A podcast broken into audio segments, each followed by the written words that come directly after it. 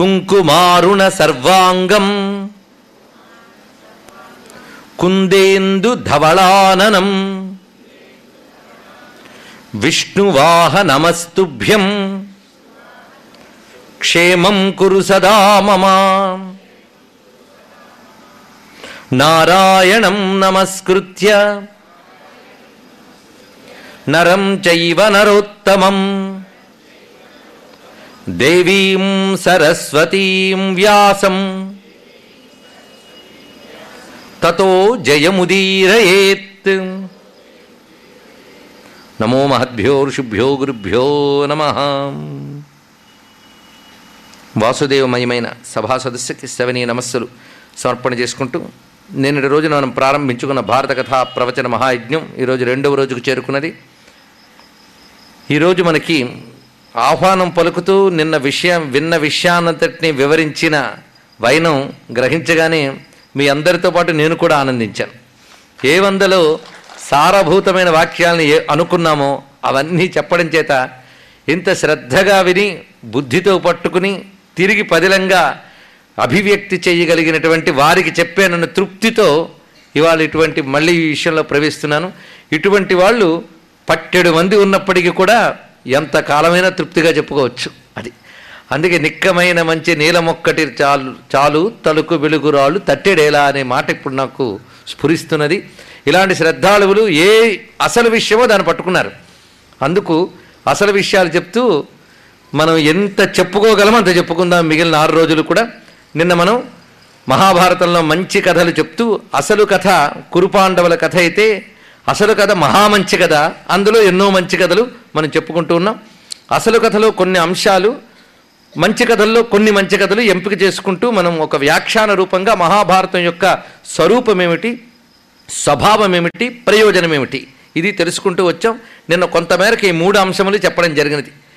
చివరికి చెప్పుకున్న సౌపర్ణాఖ్యానం గురించి చెప్తూ వైశంపాయనుడు జనమే జయంతి అంటున్న మాట ఈ సౌపర్ణాఖ్యానము భాసురుముగ వినిన పుణ్యపరులకు అధిక శ్రీ సంపదలగు దురిత నిరాసంబగు పాయు ఉరగ రక్షోభయముల్ అనే మాటను ఇక్కడ చెప్పారు.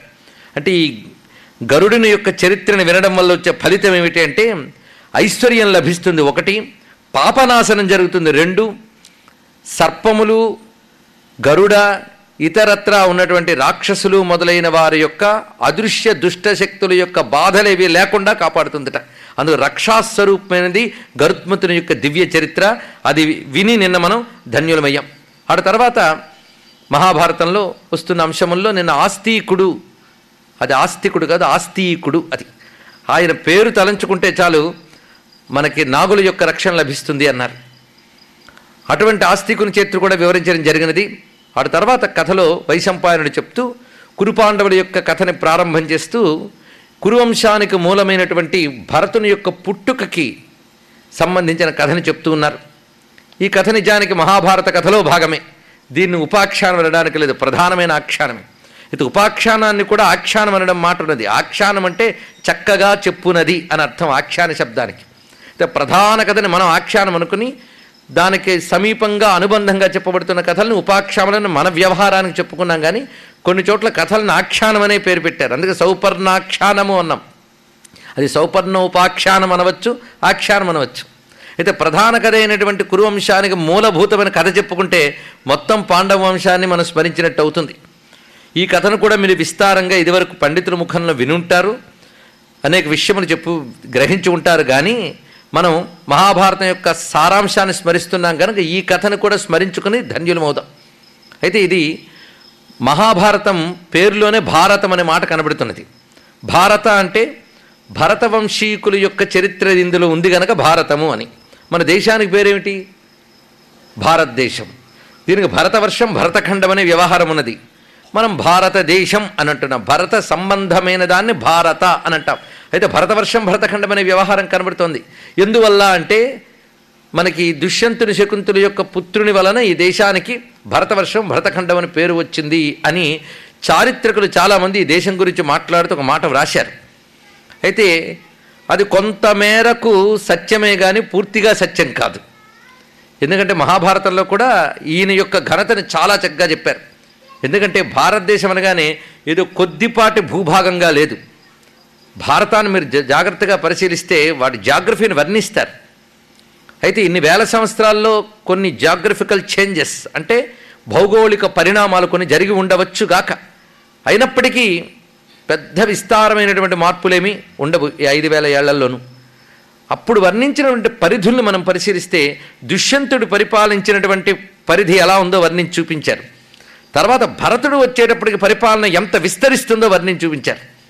అది మనం పరిశీలించినట్లయితే మనం అనుకుంటున్న భరతవర్షము భరతఖండము ప్రస్తుతం ఉన్న ఈ భారతదేశ పరిధుల్లోనే లేకుండా ఇంకా విస్తరించి ఉండేది అని తెలుస్తుంది. ఆ మాటకొస్తే సుమారు ఒక అరవై డెబ్భై ఏళ్ళు వయస్సున్న వాళ్ళకి తెలుసు. ఒకప్పుడు భరతవర్షం ఒక ముక్కై మరొక దేశంగా వ్యవహరింపబడుతోందని మనకు తెలుసు. మనం ఇలా ఉపేక్షిస్తూ చేస్తూ ఉంటే తమ పదవుల పదిలం తప్ప దేశక్షేమం పట్టని నాయకులున్న రోజుల్లో భారతదేశం ఇంకెన్ని ముక్కలవుతుందో అని దేశం మీద ఆలోచన ఉన్న ఎవరికైనా వేదన కలుగుతూనే ఉంటుంది. దురదృష్టవశాత్తు మన దేశంలో రెండు రకాల సమస్యలు ఉన్నాయి. రెండు రకాల మానవులు ఉన్నట్టు మన దేశంలో. ఒకటి నీతి లేని నేతలు ఇంకోటి బాధ్యత లేని పౌరులు. వీళ్ళిద్దరి వల్ల మనకు అన్ని సమస్య వస్తుంది. మనం ఇప్పుడు పౌరులం కదా? ఎందులో ఉంటాం మనం? బాధ్యత లేని పౌరులుగా ఉండకూడదు. బాధ్యత కలిగిన పౌరులుగా ఉంటే దేశం గురించి కొంచెం ఆలోచిస్తాం. ఎన్ని వేదాంతపు కబుర్లు చెప్పినా దేశభక్తి లేనిది దైవభక్తి ఉండదు. ఇది గుర్తుపెట్టుకోండి. నా దృష్టిలో పెద్ద పేట్రియాట్ ఎవడయ్యా అంటే వ్యాసదేవుడు. వ్యాసదేవుని దేశభక్తి అని సబ్జెక్ట్ ఇస్తే బోల్డ్ చెప్పచ్చు మనకి. ఆయన తర్వాత మళ్ళీ అంత దేశభక్తులు ఎవరంటే ఆదిశంకర భగవత్పాదులు వారు. దాని తర్వాత మరో దేశభక్తులు విద్యారణ్య స్వామి వారు. వాళ్ళందరూ నిలిపారు కనుకనే భారతదేశం ఈ మాత్రమేనా ఉన్నది దేశ ధర్మం ఈ మాత్రమేనా ఉంది కనుక వాళ్ళందరినీ మనం నమస్కారం చేసుకున్నాం అయ్యా మీరు ఆధ్యాత్మిక ఉపన్యాసాలు చెప్తూ దేశం గురించి రాజకీయాల గురించి మాట్లాడుతున్నారా అని అనవచ్చు కానీ మహాభారతాన్ని మించిన రాజకీయం లేదని నేను అనుకుంటున్నాను ఎందుకంటే మహాభారతం రాజకీయం అంటే ఇప్పటి పరిభాషలో కాదు నేను చెప్పేది. పాలనా ధర్మం అనే మాటలో చూపిస్తున్నాం. మహాభారతాన్ని అనుసరించి పాలనా ధర్మం అని పరిశోధించగలిగితే ప్రపంచానికి పనికొచ్చే పాఠాలు ఇవ్వగలిగిన సత్తువ మహాభారతానికి ఉందని నేను మీ అందరికీ కూడా తెలియజేసుకుంటున్నాను ఆ కోణంలో ఇక్కడున్నటువంటి యువత యువకులు పరిశోధన చేయండి. మహాభారతంలో పాలనా ధర్మము పాలనా ధర్మము అది. అంతేకాని రాజకీయం అంటే టోపీలు వేయడం మోసాలు చేయడం కాదు రాజకీయం అంటే పరిపాలించే పద్ధతి. అది మనకి చాలా విస్తారంగా కనబడుతుంటుంది. అందుకు మనం భరతుని గురించి చెప్పుకునేటప్పుడు ప్రధానంగా ఈ విషయం తీసుకోవాలి. అయితే భరతుని యొక్క పుట్టుకకు సంబంధించిన ఒక అద్భుతమైన కథ ఉన్నది. ఈ కథ అందరికీ తెలుసు అదే పెద్ద చిక్కు. అందరికీ తెలిసిపోతే ఒక ప్రమాదం ఉన్నది. తెలిసిన కథే కదండి అంటారు. తెలియని కథ చెప్పామనుకోండి ఎప్పుడు విననిదండి ఎక్కలేదంటారు. మొత్తానికి ఏది చెప్పాలో తెలియక చెప్పేవాడు ప్రమాదంలో పడాలి. అలాంటి పరిస్థితి ఉన్నది మనకి. అయితే కొన్ని కథలు బాగా తెలిసిపోతే దాని అస అసలు స్వరూపం తెలియక తెలియకపోయే ప్రమాదం ఉన్నది. అవునా లేదా? అలాంటి ప్రమాదం ఉన్న కథల్లో శకుంతలాదేవి చరిత్ర. ఈ మధ్య ఒక పెద్ద సాహిత్య పరిశోధకురాలకు వ్యాసం చదివాను ఇక్కడికి వచ్చే ముందే. చదివేక మాత్రం ఇక్కడ తప్పకుండా శకుంతలోపాఖ్యాన్ని చెప్పాలని నిర్ణయించుకున్నాను నేను. ఎందుకంటే అంత సాహిత్య పరిశోధకురాలే పొరపాటు పడితే మనము పొరపాటు పడతాం. ఎందుకంటే శకుంతలోపాఖ్యానం మీకు తెలిసిన కథే. దుష్యంతుడు వేటకి అడవికి వెళ్ళినప్పుడు శకుంతల అనబడే మునికన్యను చూసి ఆమెను మోహించి వివాహమాడి ఆడ తర్వాత ఆయన మాన ఆయన రాజ్యానికి వచ్చేసి ఆమెను విస్మరిస్తే ఆవిడ గారు సంతానం కలిగిన తర్వాత ఆ సంతానాన్ని తిరిగి తీసుకుని దుష్యంతుడి దగ్గరికి వెళ్ళినప్పుడు దుష్యంతుడిని మోసగాడి వలె ఆమె చిత్రించింది. కాళిదాసు అభిజ్ఞాన సాగుతున్న పేరుతో రచించినప్పుడు భారతంలో లేని ఒక అంశం అని పెట్టాడు. అదేమిటంటే దూర్వాసుడి శాప వృత్తాంతం అవన్నీ ఇక్కడ పరామర్శ చేస్తాం. అయితే అసలు దుష్యంతుని యొక్క ఔన్నత్యం ఎంత అద్భుతంగా చూపిస్తాడు మహాభారతంలో అసలు? ఆ కోణం స్పష్టంగా కనబడుతున్నా గ్రహించలేదు. లోతుగా తవ్వుకోక్కర్లేదండి. భారతం చదివేటప్పుడు పెద్ద లోతుగా తవ్వక్కర్లేదు. తవ్వితే యజ్ఞరహస్యాలు ఇవి తెలుస్తాయి. కాస్త యజ్ఞంతో పరిచయంగానే ఉంటే తవ్వుకోనక్కర్లేకుండా కనబడతాయి. యజ్ఞ సంస్కారంతో పరిచయం ఉంటే తప్పకుండా కనబడతాయి అందులో. కానీ కనీసం ఆ కథను పరిశీలించేటప్పుడు వ్యాసుడు ఏమన్నాడు? ఆ వాక్యాలు ఏమిటి జాగ్రత్తగా పరిశీలిస్తే ఎవరిని తక్కువ చేయలేదు. ఎంత ఉదాత్తంగా కనిపిస్తుందో దుష్యంతుని పాత్ర. అందుకు మనం ఈ దుష్యంతుడు శకుంతల వృత్తాంతం అని ఇక్కడ తీసుకుంటున్నాం. పైగా చిత్రం ఏంటంటే మహాభారతం జరిగేప్పుడు కొన్ని వేల ఏళ్ళు జరిగింది. అంటే చాలా పాతది. అంతెందుకంటే సుమారు డెబ్బై ఎనభై ఏళ్ళ క్రితం ఉన్న సినిమాను మనం ఇవాళ చూసినప్పుడే పాత సినిమా అండి. అందుకు అప్పుడు అలా ఉందంటాం. మరి దానికంటే కొన్ని వేల ఏళ్ళ క్రితం నాడు మహాభారతం. ఇంకెంత పాతగా ఉండాలి. కానీ ఎంత నిత్య నూతనంగా ఉందో చూడండి భారతంలో. దానికి ఉన్న ప్రత్యేకత అది. ఎందుకు? పురాణ కథల్లో ఇతిహాస కథల్లో మనకు మనం కనబడతాం. అంటే మన వ్యక్తిత్వాలు మన ఆలోచనలు ఇవన్నీ మనకు కనబడతాయి. కనుకనే మనల్ని మనం తీర్చిదిద్దుకోవడానికి అవకాశం కనబడుతుంది మహాభారతంలో. ఋషి ఆ విధంగా తీర్చిదిద్దాడు ఇక్కడ. అందుకు ఆ కోణాలతో మనం పరిశీలిస్తున్నాం. అందులో మూల పురుషుడి యొక్క కథ చెప్పుకుంటే మొత్తం భరతవంశీకులందరూ అనుగ్రహించి ఈ దేశాన్ని కాపాడతారనే ఉద్దేశంతో ఈ కథని చెప్పడం కూడా జరుగుతున్నది. అయితే ఈ కథ చెప్పేటప్పుడు భరతుడు జననం కదా ఆ భరత శబ్దానికి అర్థం కూడా చివరికి చెప్పడం జరుగుతుంది. దాన్ని మీరు శ్రద్ధగా పట్టుకోండి. ఎందుకంటే భాగవతంలో ఒక చోట ఈ దేశానికి భరతవర్షం అని పేరు ఎందుకు వచ్చింది అంటే జడభరతుడు ఒక మహానుభావుడు ఉన్నాడు. వృషభయోగీశ్వరుడనేటువంటి ఒక రాజర్షి. ఆయన అవధూత కూడా అయిపోతాడు. ఆయన యొక్క సంతానం భరతుడు అని ఒక ఆయన ఉన్నాడు. ఈయన మళ్ళీ పెద్ద అవధూత సంప్రదాయానికి ఆచార్యుడు ఆయన. ఆయన జడభరతుడు అని వ్యవహరిస్తారు. అంటే ఈ భర్తలకి ఆ భరతుడికి మనం కొంచెం అయోమయం పడకుండా జడ అనే శబ్దం అక్కడ పెట్టి తేడా తెలియడం కోసం జడభర్తలు అంతేగాని జడ అనేది ఆయన ఇంటి పేరు కాదు ఒంటి పేరు కాదు అది. అవధూతలు బాలోన్మత్త పిశాచవత్తని మన దృష్టిలో జడుల్లా కనబడుతూ ఉంటారు కనుక ఆయన అవధూత సంప్రదాయానికి చెందినటువంటి ఒక గొప్ప జ్ఞాని దత్తాత్రేయులు వరే. అందుకే ఆయన్ని జడభరతుడు అని వ్యవహారం.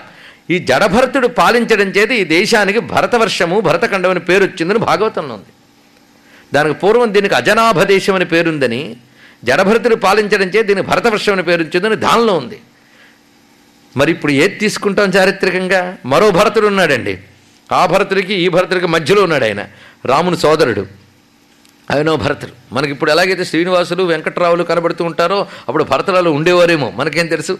ప్రసిద్ధి చెందిన వాళ్ళని మనం ఇక్కడ తీసుకుంటూ ఉన్నాం. అయితే సరే ఏ భరతుడి వల్ల వచ్చింది అంటే మళ్ళీ దానికి అది పరస్పర భిన్న అభిప్రాయాలు కనబడుతున్నాయి. అప్పుడు మనం ఎలా ఆలోచించాలి? అంటే అసలు భరతుడికి భరతుడు అనే పేరు ఎందుకు వచ్చిందని ఆలోచించాలి. అక్కడి నుంచి రావాలి మనం. భరతుడికి భరతుడు అనే పేరు ఎందుకు వచ్చిందో తేలిపోతే ఈ దేశానికి భరతవర్షం అనే పేరు ఎందుకు వచ్చింది? భారతదేశం అనే పేరు ఎందుకు వచ్చింది? తెలిసిపోతే అలాంటి దేశంలో పుట్టినందుకు మన కర్తవ్యం ఏంటో తెలుస్తుంది. అందుకు భరత అనే శబ్దం ఈ దేశానికి ఎందుకు వచ్చిందో చిట్ట చివరికి చర్చ చేద్దాం. ఒకవేళ నేను చర్చ చెయ్యకపోతే మర్చిపోయారని గుర్తు చేస్తారేమో చూ- కుదిరో చూస్తా చిట్ట చివరికి చేద్దాం అది. చేస్తే మన దేశం అంటే ఏంటో తెలియాలి కదా? అది. పైగా ప్రతిదానికి యజ్ఞరహస్యం కూడా చెప్తానని చెప్పాను. కనుక దానిలో ఏం కనబడుతుందో చూద్దాం పరిశీలిద్దాం. సరే మొత్తానికి ఈ కథ ఎంత అద్భుతంగా మొదలవుతుందో చూడండి. పైగా ఈ దుష్యంతుడు అనేవాడు చాలా విస్తారమైనటువంటి భూమిని పాలన చేసేవాడు అని చెప్పారు. పూర్తిగా చక్రవర్తి అని చెప్పకపోయినప్పటికీ కూడా సముద్రము పరిధిగా కలిగినటువంటి విస్తారమైన భూమిని పాలన చేసేవారు. ఉన్నాయి. ఆ పాలన చేసేటప్పుడు ఏ విధంగా ధర్మం ఉన్నదో చూపిస్తున్నారు. అక్కడ ముఖ్యంగా సంపాదన కోసం సముద్రం మీద ఆధారపడలేదుట. అంటే అర్థం ఏంటి? వాళ్ళు విదేశీయానాల వైపు వెళ్ళలేదు అప్పుడు వ్యవసాయ ప్రధానంగానే ఉన్నారు. అందరూ శాంతిగా ఉన్నారు సుఖంగా ఉన్నారు తృప్తిగా ఉన్నారు ధర్మబద్ధంగా జీవిస్తూ ఉన్నారు. ఇవన్నీ వర్ణించారు. అలా ఒక విస్తారమైనటువంటి సామ్రాజ్యానికి అధిపతి దుష్యంతుడు. అలాంటి మహానుభావుడు ఒకప్పుడు క్రూర మృగాల ఉద్ధృతిని నివారించడం కోసం వేటకు వెళ్ళాట. ఎందుకంటే ఒకరి ధర్మం ఇంకొకరికి అధర్మం. ధర్మం ఎప్పుడు అందరికి ఒకలా ఉండదు. సామాన్య ధర్మం అంటే అందరికీ కామన్గా ఉండే ధర్మాన్ని సామాన్యం అంటారు. విశేషం అంటే కొందరికి విధి కొందరికి నిషేధం. అది. ఒక పోలీసు పిస్టల్ పట్టుకు తిరగచ్చు. మీరు నేను తిరిగితే తప్పు. అంతే కదా? అతడు మనిషే నేను మనిషేనండి అంటే అక్కడే విధి నిషేధం. ఆయనకి అది విధి మనకది నిషేధం. ఇలాగే కొన్ని ఉంటాయి అందుకు పాలకుడైనటువంటి వాడు వేటకు వెళ్ళవచ్చు. అయితే వినోదార్థం వెళితే వాడికి అది హింసే. కానీ ప్రజారక్షణ కోసం వేటకు వెళ్తారు క్రూర మృగాల యొక్క నివారణ కోసం. ఎందుకంటే పాత్ర ఉచితం చెప్పినప్పుడు మొదటి నుంచి రావాలి. అందుకని వేటకు వెళ్ళాడండి అనగానే మరి హింస ఉందేమో అనే ప్రశ్న రాకూడదు. అందుకు ముందే చెప్పుకుంటున్నా ఇక్కడ. పాలకుడైన వాడు రక్షణలో భాగంగా వెళ్తాడు. ఆ వెళ్ళినప్పుడు క్రమంగా ఒకసారి ఆ వేటలో చాలా దూరం వెళ్ళిపోయారు. అది బహుకాలం జరుగుతుంది వేట కూడా. ఆ సమయంలో ఆయన కొంతమంది అమాత్యులతో కలిసి ఒక ఆశ్రమ వాటికలోకి ప్రవేశించాడు. ఇక్కడ ఆనాటి గురుకులాలు ఎలా ఉన్నాయో వర్ణించారు. ఎప్పుడైనా రామాయణ భారతాలు చదివేటప్పుడు కథాప్రధానమై కాకుండా ఆ చుట్టూ వర్ణనను కూడా ఒకసారి పరిశీలించాలి. వర్ణన అంటే మళ్ళీ సాహిత్య దృష్టితో చూడడం కాదు అక్కడ. అప్పటి నేపథ్యం ఎలా ఉండేది? సంస్కారములు ఎలా ఉండేవి? ఆచారాలు ఎలా ఉండేవి? ఇవన్నీ ఆ దృష్టితో రామాయణ భారతాన్ని పరిశీలిస్తే అప్పటి మన నాగరికత ఏమిటో తెలుస్తుంది. ఇక్కడ వా- అవి ఎలా ఉన్నాయో మూలంలో చాలా చెప్పారు. కానీ ఒక తెలుగువాడిగా అందరూ నన్నయ్య గారు పుట్టిన గోదావరి ప్రాంతంలో ఉన్నవాడిగా తెలుగు మాటలు చెప్పుకుంటే ఒక తృప్తి కానీ వ్యాసుణ్ణి విస్మరించకుండా వ్యాసుణ్ణి స్మరిస్తూ వ్యాసుడు చెప్పిన దానికి తగ్గ తెలుగు మాటలు మాత్రమే ఇక్కడ మనం తీసుకువెళ్తూ ఉన్నాం. ప్రధానంగా వ్యాసదేవుడే. కానీ నన్నయ్య గారు తెలుగువారి వ్యాసుడు. ఇంకా గట్టిగా చెప్పాలంటే తెలుగువారు వాల్మీకి అన్నారు మా విశ్వనాథ్ వారు. ఋషి వంటి నన్నయ్య రెండవ వాల్మీకి అన్నారు. ఎందుకంటే సంస్కృతానికి ఆదికవి వాల్మీకి అయితే తెలుగువారికి ఆదికవి నన్నయ్య గారు కదా అందుకే ఆయన మాటలు కూడా తీసుకోవాలి. ఈ ప్రవేశించిన ఆ వనంలో ఆ ఆశ్రమం ఎలా ఉందో చూడండి. ఆశ్రమం అనగానే ఒక ఋషి ముక్కు ముసుగు కూర్చుని చదివే చోటు కాదు. అది గురుకులములు విద్యల్ని కాపాడే చోట్లు ఆశ్రమాలు. అవి అవి ఎప్పుడు కూడా ఆ నగర వినోద విహార జీవనానికి దూరంగా విద్య ప్రధానంగా శ్రద్ధ ప్రధానంగా విద్యని ఒక యోగంలా అభ్యసించే కేంద్రములు అన్నాడు అందుకు ఒక ఋషిని ఆశ్రయించుకుని అనేక మంది ఋషులు విద్యావేత్తలు అక్కడ విస్తరిల్లుతారు. వాళ్ళని ఆధారం చేసుకుని అనేక మంది విద్యార్థులు విద్యను అధ్యయనం చేస్తూ ఉంటారు. అలాంటి ఒక అద్భుతమైనటువంటి గురుకులం ఉన్నది అది ఎలా ఉన్నదంటే అనవరత పదక్రమ పక్షమాన మహాద్విజవేద ధ్వనులను అవిచ్ఛిన్న హూయమాన అగ్నిహోత్ర స్వాహా శబ్దంబులను అనేక మునిగణ ప్రణీత వచన విషయ విభాగ నిర్ణయ న్యాయ నిపుణ విద్వత్సభ సంభాషణ ఘోషంబులను ప్రతిపక్ష దుర్విభేద ప్రమాణ విచార్యమాణ వేదార్థ మీమాంసక గోష్ఠీ వివాద నినాదంబులను చేసి మ్రోయుచు యజ్ఞప్రయోగ ప్రవీణులైన యాజ్ఞికులను విహితానుష్ఠాన శక్తులైన అనుష్ఠాతలకును అధిక తపోనిరతులైన మహాతపోధనులకును నివాసంబైన పుణ్యనదీ తీరంబునాం తద్దైరమ్యంబై గంగా తీరంబున నరనారాయణ స్థానంబునంబోలే జగత్పావనంబగుచున్న కణ్వముని మహాశ్రమంబును కనుంగునే అన్నారు ఇక్కడ. ఈ వర్ణన వింటూ ఉంటేనే మన మనస్సు ఒక్కసారి ఎక్కడికో వెళ్ళిపోతుంది. ఎలా ఉన్నదయ్యా అంటే నిరంతరం వేద పఠనం చేస్తున్నటువంటి వాళ్ళు ఒకవైపు ఉన్నట్ట. అందులో వేదములో పద క్రమ పక్షమాన అన్నారు. వేద పదపాఠము క్రమపాఠము అని చెప్పబడుతూ ఉంటుంది. అలా వివిధము వివిధములుగా వేదముల్ని అధ్యయనం చేస్తున్నవారు ఒకవైపు. మరొక వైపు ఆ వేదముల్లో చెప్పిన వాటి యొక్క క్రియారూపములు అంటే ప్రాక్టికల్స్గా చూపిస్తున్నటువంటి యజ్ఞములు మరొక వైపు జరుగుతున్నాయి. ఇంకొక వైపు అనేక మునిగణ ప్రణీత. అంటే ఒక వేదమే కాదు శాస్త్రం. దాని నుంచి ఉద్భవించిన వివిధ శాస్త్రములు ఉన్నాయి ఆ వివిధ శాస్త్రముల విషయంలో చర్చలు జరుగుతున్నాయట అక్కడ. ఆ శాస్త్రములు వైద్యశాస్త్రం జ్యోతిష్ శాస్త్రం ఇవన్నీ తెలుసుకోవాలి. ఎందుకంటే మనకున్న శాస్త్రములు ఏమిటో గ్రహించితే ఆశ్చర్యపోతాం మనకు. ఇప్పటికీ కూడా ఒక పరిపూర్ణమైన వైద్య విద్య విధానాన్ని ప్రపంచానికి ఏనాడో బహూకరించిన జాతి భారత జాతిని మర్చిపోవద్దు. అది ఆయుర్వేదం. దాని మీద ఎంత పరిశోధన చేసేమనేది మనకి పక్కన పెడదాం. కానీ ఆయుర్వేదం మించినటువంటి విద్యా విధానం లేదని పాశ్చాత్యులు కూడా అంగీకరిస్తున్న సమయం వస్తోంది. అది మనకి వేదాలకు ఉపవేదముగా చెప్పబడుతున్నది. అదేవిధంగా గంధర్వ వేదం దీనితో పాటు మనకి ధనుర్వేదం. ఇది వార్ఫేర్కి సంబంధించినటువంటివి. ఇవన్నీ మన విద్యలు. మనం క్రమక్రమంగా వెయ్యేళ్ళ దాస్యంలో చాలా కోల్పోయాం. కొన్ని పేర్లు మాత్రం మిగిలే ఇప్పటికీ. శాస్త్రంలో ముక్కలు మిగిలాయి. మనం మిగుల్చుకుంది తక్కువ పోగొట్టుకున్నది ఎక్కువ అని వేదనతో ఇక్కడ వ్యక్తం చేస్తున్నాం. తర్వాత తరాలైనా ఈ దేశం మీద భక్తితో ఆ విద్యల్ని తిరిగి శోధన చేస్తే ప్రపంచానికి పనికొస్తుందేమో. అయితే శోధన చేయాలంటే ఈ దేశంలో కష్టం. మీరు విదేశాల లైబ్రరీల్లో మూలుగుతున్నటువంటి భారతీయుల యొక్క తాళపత్ర గ్రంథాలని పరిశోధిస్తే అప్పుడు భారతదేశ విజ్ఞానం బయటకు వస్తుందేమో. నేను ఇక్కడ సూచనప్రాయంగానే చెప్తున్నాను అసలు కథని విస్మరించకూడదని. కానీ మాటకు స్పందించే వ్యక్తులు ఇక్కడ ఉన్నారు కనుక భవిష్యత్తులో అటువంటి పరిశోధనలు జరుగుతాయని ఆశ. ఈ మధ్య మన యజ్ఞ విధానాన్ని ఆ- ఆధారం చేసుకుని భారతీయులు ఆనాటి కాలంలో జామిట్రీని ఎంత పెర్ఫెక్ట్గా ఇచ్చారని ఒక పుస్తకం ఇంగ్లీష్లో వచ్చిందండి అది చూస్తే ఆశ్చర్యపోయాం. అలాగే గణిత శాస్త్రం కానీ ఇవన్నీ కూడా యజ్ఞ విధానాన్ని ఆస- ఆధారం చేసుకుని ఇచ్చే ఆస్ట్రానమీ ఇవన్నీ కూడా జ్యోతిష్ శాస్త్రం జ్యోతిర్విజ్ఞానం ఖగోళ విజ్ఞానం ఇవన్నీ ఆశ్చర్యకరమైన అంశములు ఉన్నాయి. కేవలం మన ప్రాచీన విద్యల గౌరవం స్మరించడం కోసం ఇక్కడ చెప్తున్నాం. అదేవిధంగా గంధర్వ విద్య సంగీత విద్య అయితే ఈ సంగీతం ఇవన్నీ కూడా లౌకికమైన వినోద విద్యలుగే కాకుండా మానవుణ్ణి క్రమక్రమంగా ఐహికంగా ఎన్ని అద్భుతాలు సాధించగలదో చూపిస్తూ క్రమంగా పారమార్థికంగా దివ్య స్థితికి ఏ విధంగా దోహదపడుతుంది అనేవి చెప్తాయి. అందుకే ఈ మాటలో ఒక్క మాటలో అనేక మునిగేణ ప్రణీత వచన విషయ విభాగ నిర్ణయ న్యాయ నిపుణ విద్వత్సభా సంభాషణ ఘోషంబులు అన్నాడు ఇక్కడ. అనేక మంది మునులు రచించినటువంటి అద్భుతమైన శాస్త్రముల్ని వాటి విషయాలని చర్చ చేస్తున్నట్ట. అంటే ఊరికినే చదవడమే కాకుండా దాని యొక్క బాగోగులు మేళ్ళు వినియోగము ఇవన్నీ చర్చ చేస్తూ ఆ సంభాషణలు జరుగుతున్న చప్పుడు వినబడుతుంది అక్కడ. పైగా శాస్త్ర వివాదంలో ఎవరైనా ఒక మాట చెప్తే దానిని మళ్ళీ శాస్త్రసమ్మతంగా ఖండిస్తూ అసలు సత్యం ఆవిష్కరించే వరకు వాదన కూడా జరుగుతుందట. వాదనలు అంటూ కొట్టుకోవడం కాదండి ఇక్కడ. శాస్త్రసమ్మతమైన శృతి సమ్మతమైన తర్కంతో వాదన జరుగుతుంది. అంతే ప్రతిపక్ష దుర్విభేద ప్రమాణ విచార్యమాణ వేదార్థ మీమాంసక గోష్ఠీ వివాద నాదంబులు. అంటే విద్యల్ని ఎన్ని రకాల కాపాడుతున్నారో చూడండి. అలాంటి చోట ఇవి ఒకటి జరుగుతుంటే మరొక వైపు తపస్సు. తపస్సు చేసుకునే వాళ్ళు సాధన చేసుకునే వాళ్ళు కూడా దివ్యమైన ఆశ్రమాన్ని ఆశ్రయించుకుని వాళ్ళు సాధనలు చేస్తున్నారు. అలాంటి పవన పరమ పావనమైన ఆశ్రమం. ఈ ఆశ్రమం ఎలా ఉన్నదయ్యా అంటే ఒక్క మాటలో చెప్పాలంటే గంగా తీరంలో నరనారాయణుల ఆశ్రమం వలె ఉంది అన్నారు ఇక్కడ. ఎందుకంటే దాన్ని మించిన ఆశ్రమం లేదు కదా అంత చక్కగా ఉంది కణ్వ మహాముని యొక్క ఆశ్రమం. ఇటువంటి విద్యా భాగములు కలిగినటువంటి భాగాల్ని దాటేడు ఈయన దుష్యంతుడు. ఆ దాటి ఆ లోపల ఉన్న కణ్వ మహాముని యొక్క విడిదిలోకి ప్రవేశిస్తున్నాడు.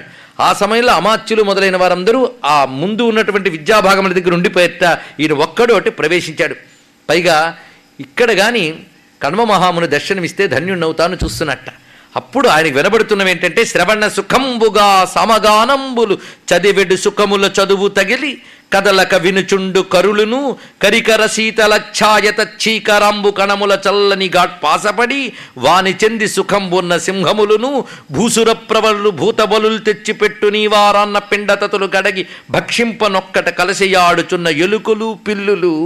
ఒండు సహజ వైరవర్గంబులయి సహవాసమప్పుడు సూచి మునిశక్తికెంతయు చోద్యమందే ఇది కూడా మనం చెప్పుకుంటున్నాము అంటే ఎటువంటి ఒక అద్భుతమైన వాతావరణాన్ని ఆనాడు మన మహాభారతం పురాణములు అందించాయి చూడండి. ఇటువంటి వాతావరణం భారతదేశానికి రావాలని మనం కోరుకోవాలి. ఎటువంటిది అంటే ఒకవైపు కొమ్మల్లో ఉన్న చిలకలు సామగానం చేస్తున్నాయట. అంటే వినగా వినగా వాటికి కూడా వచ్చిందండి. ఆ సామగానం చిలకలు చేస్తున్నాయట.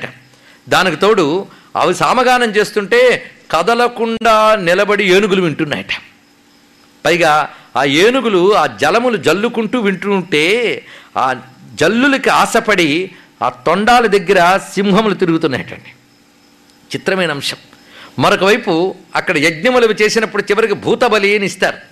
మన వాళ్ళు జంతువుల్ని కూడా మర్చిపోరండి. ప్రతిదాన్ని పోషించడం భారతీయ సంస్కృతి. సేవ అంటే మానవ సేవ కాదు సర్వజీవ సేవ. అందుకు అక్కడ కొన్ని బలులు పెట్టినప్పుడు అవి భుజించడానికి పిల్లులు ఎలుకలు కలిసి వచ్చి తింటున్నాయట. ఇది ఆశ్చర్యం.